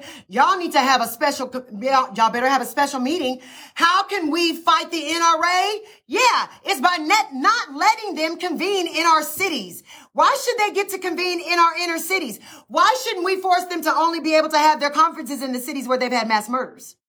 Why don't you say, we're not going to honor your contract here in Houston, Texas, but we want you to go out there to Uvalde and see if the citizens of Uvalde would allow you to go ahead and meet right there. Can they open up the school auditorium where they were trying to discern which dead bodies belong to which living parents? Why don't we force the government to act in our, see, you have to be able to use all types of means and all types of strategies to combat the government, which is controlled by the stormtroopers of the GOP, who are the NRA nationalists. They are the racist NRAs. Yes, some black people say I'm a card carrying member of the NRA, but guess what? The black man who was a member of the NRA that was gunned down as a passenger in the car. Y'all remember that? When he was sitting in the passenger side of the car, he was a member of the NRA. He had a license to carry the weapon. The weapon was in the glove compartment of the car and he was just a passenger. There was a little girl in the car. He was just the boyfriend. The police officer pulled the weapon after being apprised of all of these facts where that good black man exercised what he's supposed to, get the gun legally, get a license, have a card carrying membership to the NRA, and he still was gunned down. Because guess what? We have to use a different means. We're not allowed to use the NRA to protect us in situations where we need to be able to have a weapon. We're not meant to have the weapon to protect us against white people. Do you hear me? So instead, we have to galvanize ourselves and stop listening to these people like Beto O'Rourke who say, we need an assault weapon man. Beto, shut up. Because guess what? The fact that you did not go to the leaders of wherever the NRA is having their meetings across the state of Texas, if you try to run for governor, then why don't you govern from the bottom up? Instead of you being so worried about grandstanding in front of the GOP uh, members at the at the at, at, at the school where they're just having a dais to give everybody information, Stop grandstanding and start working so that when you come back to the people that ask them to vote for you for governor, that you can say, I made it a point to visit every metropolitan city out here to ensure that the gun lobby will not be able to convene their conferences in the state of Texas. And that's what I will do as governor. If we can't change the federal law for the Second Amendment to be reduced a little bit, then we need to make sure we work on the smart action. Hit them where it hurts in their pocketbook. Letitia James up there in New York City has filed lawsuits upon lawsuits and done criminal investigations on the NRA. She's hitting them where it hurts. Maybe Letitia James, who is right now the, the Attorney General for the state of New York, that black woman needs to go up there and she needs to come down to Texas and run for governor because obviously she is using legal means and outsmarting the GOP and the NRA with what can be done to basically shackle them. What can be done to tie their hands? What can be done to put slip uh, wrist ties on their ability to fire weapons of mass destructions on little kids and teenagers? That's all I have to say about that.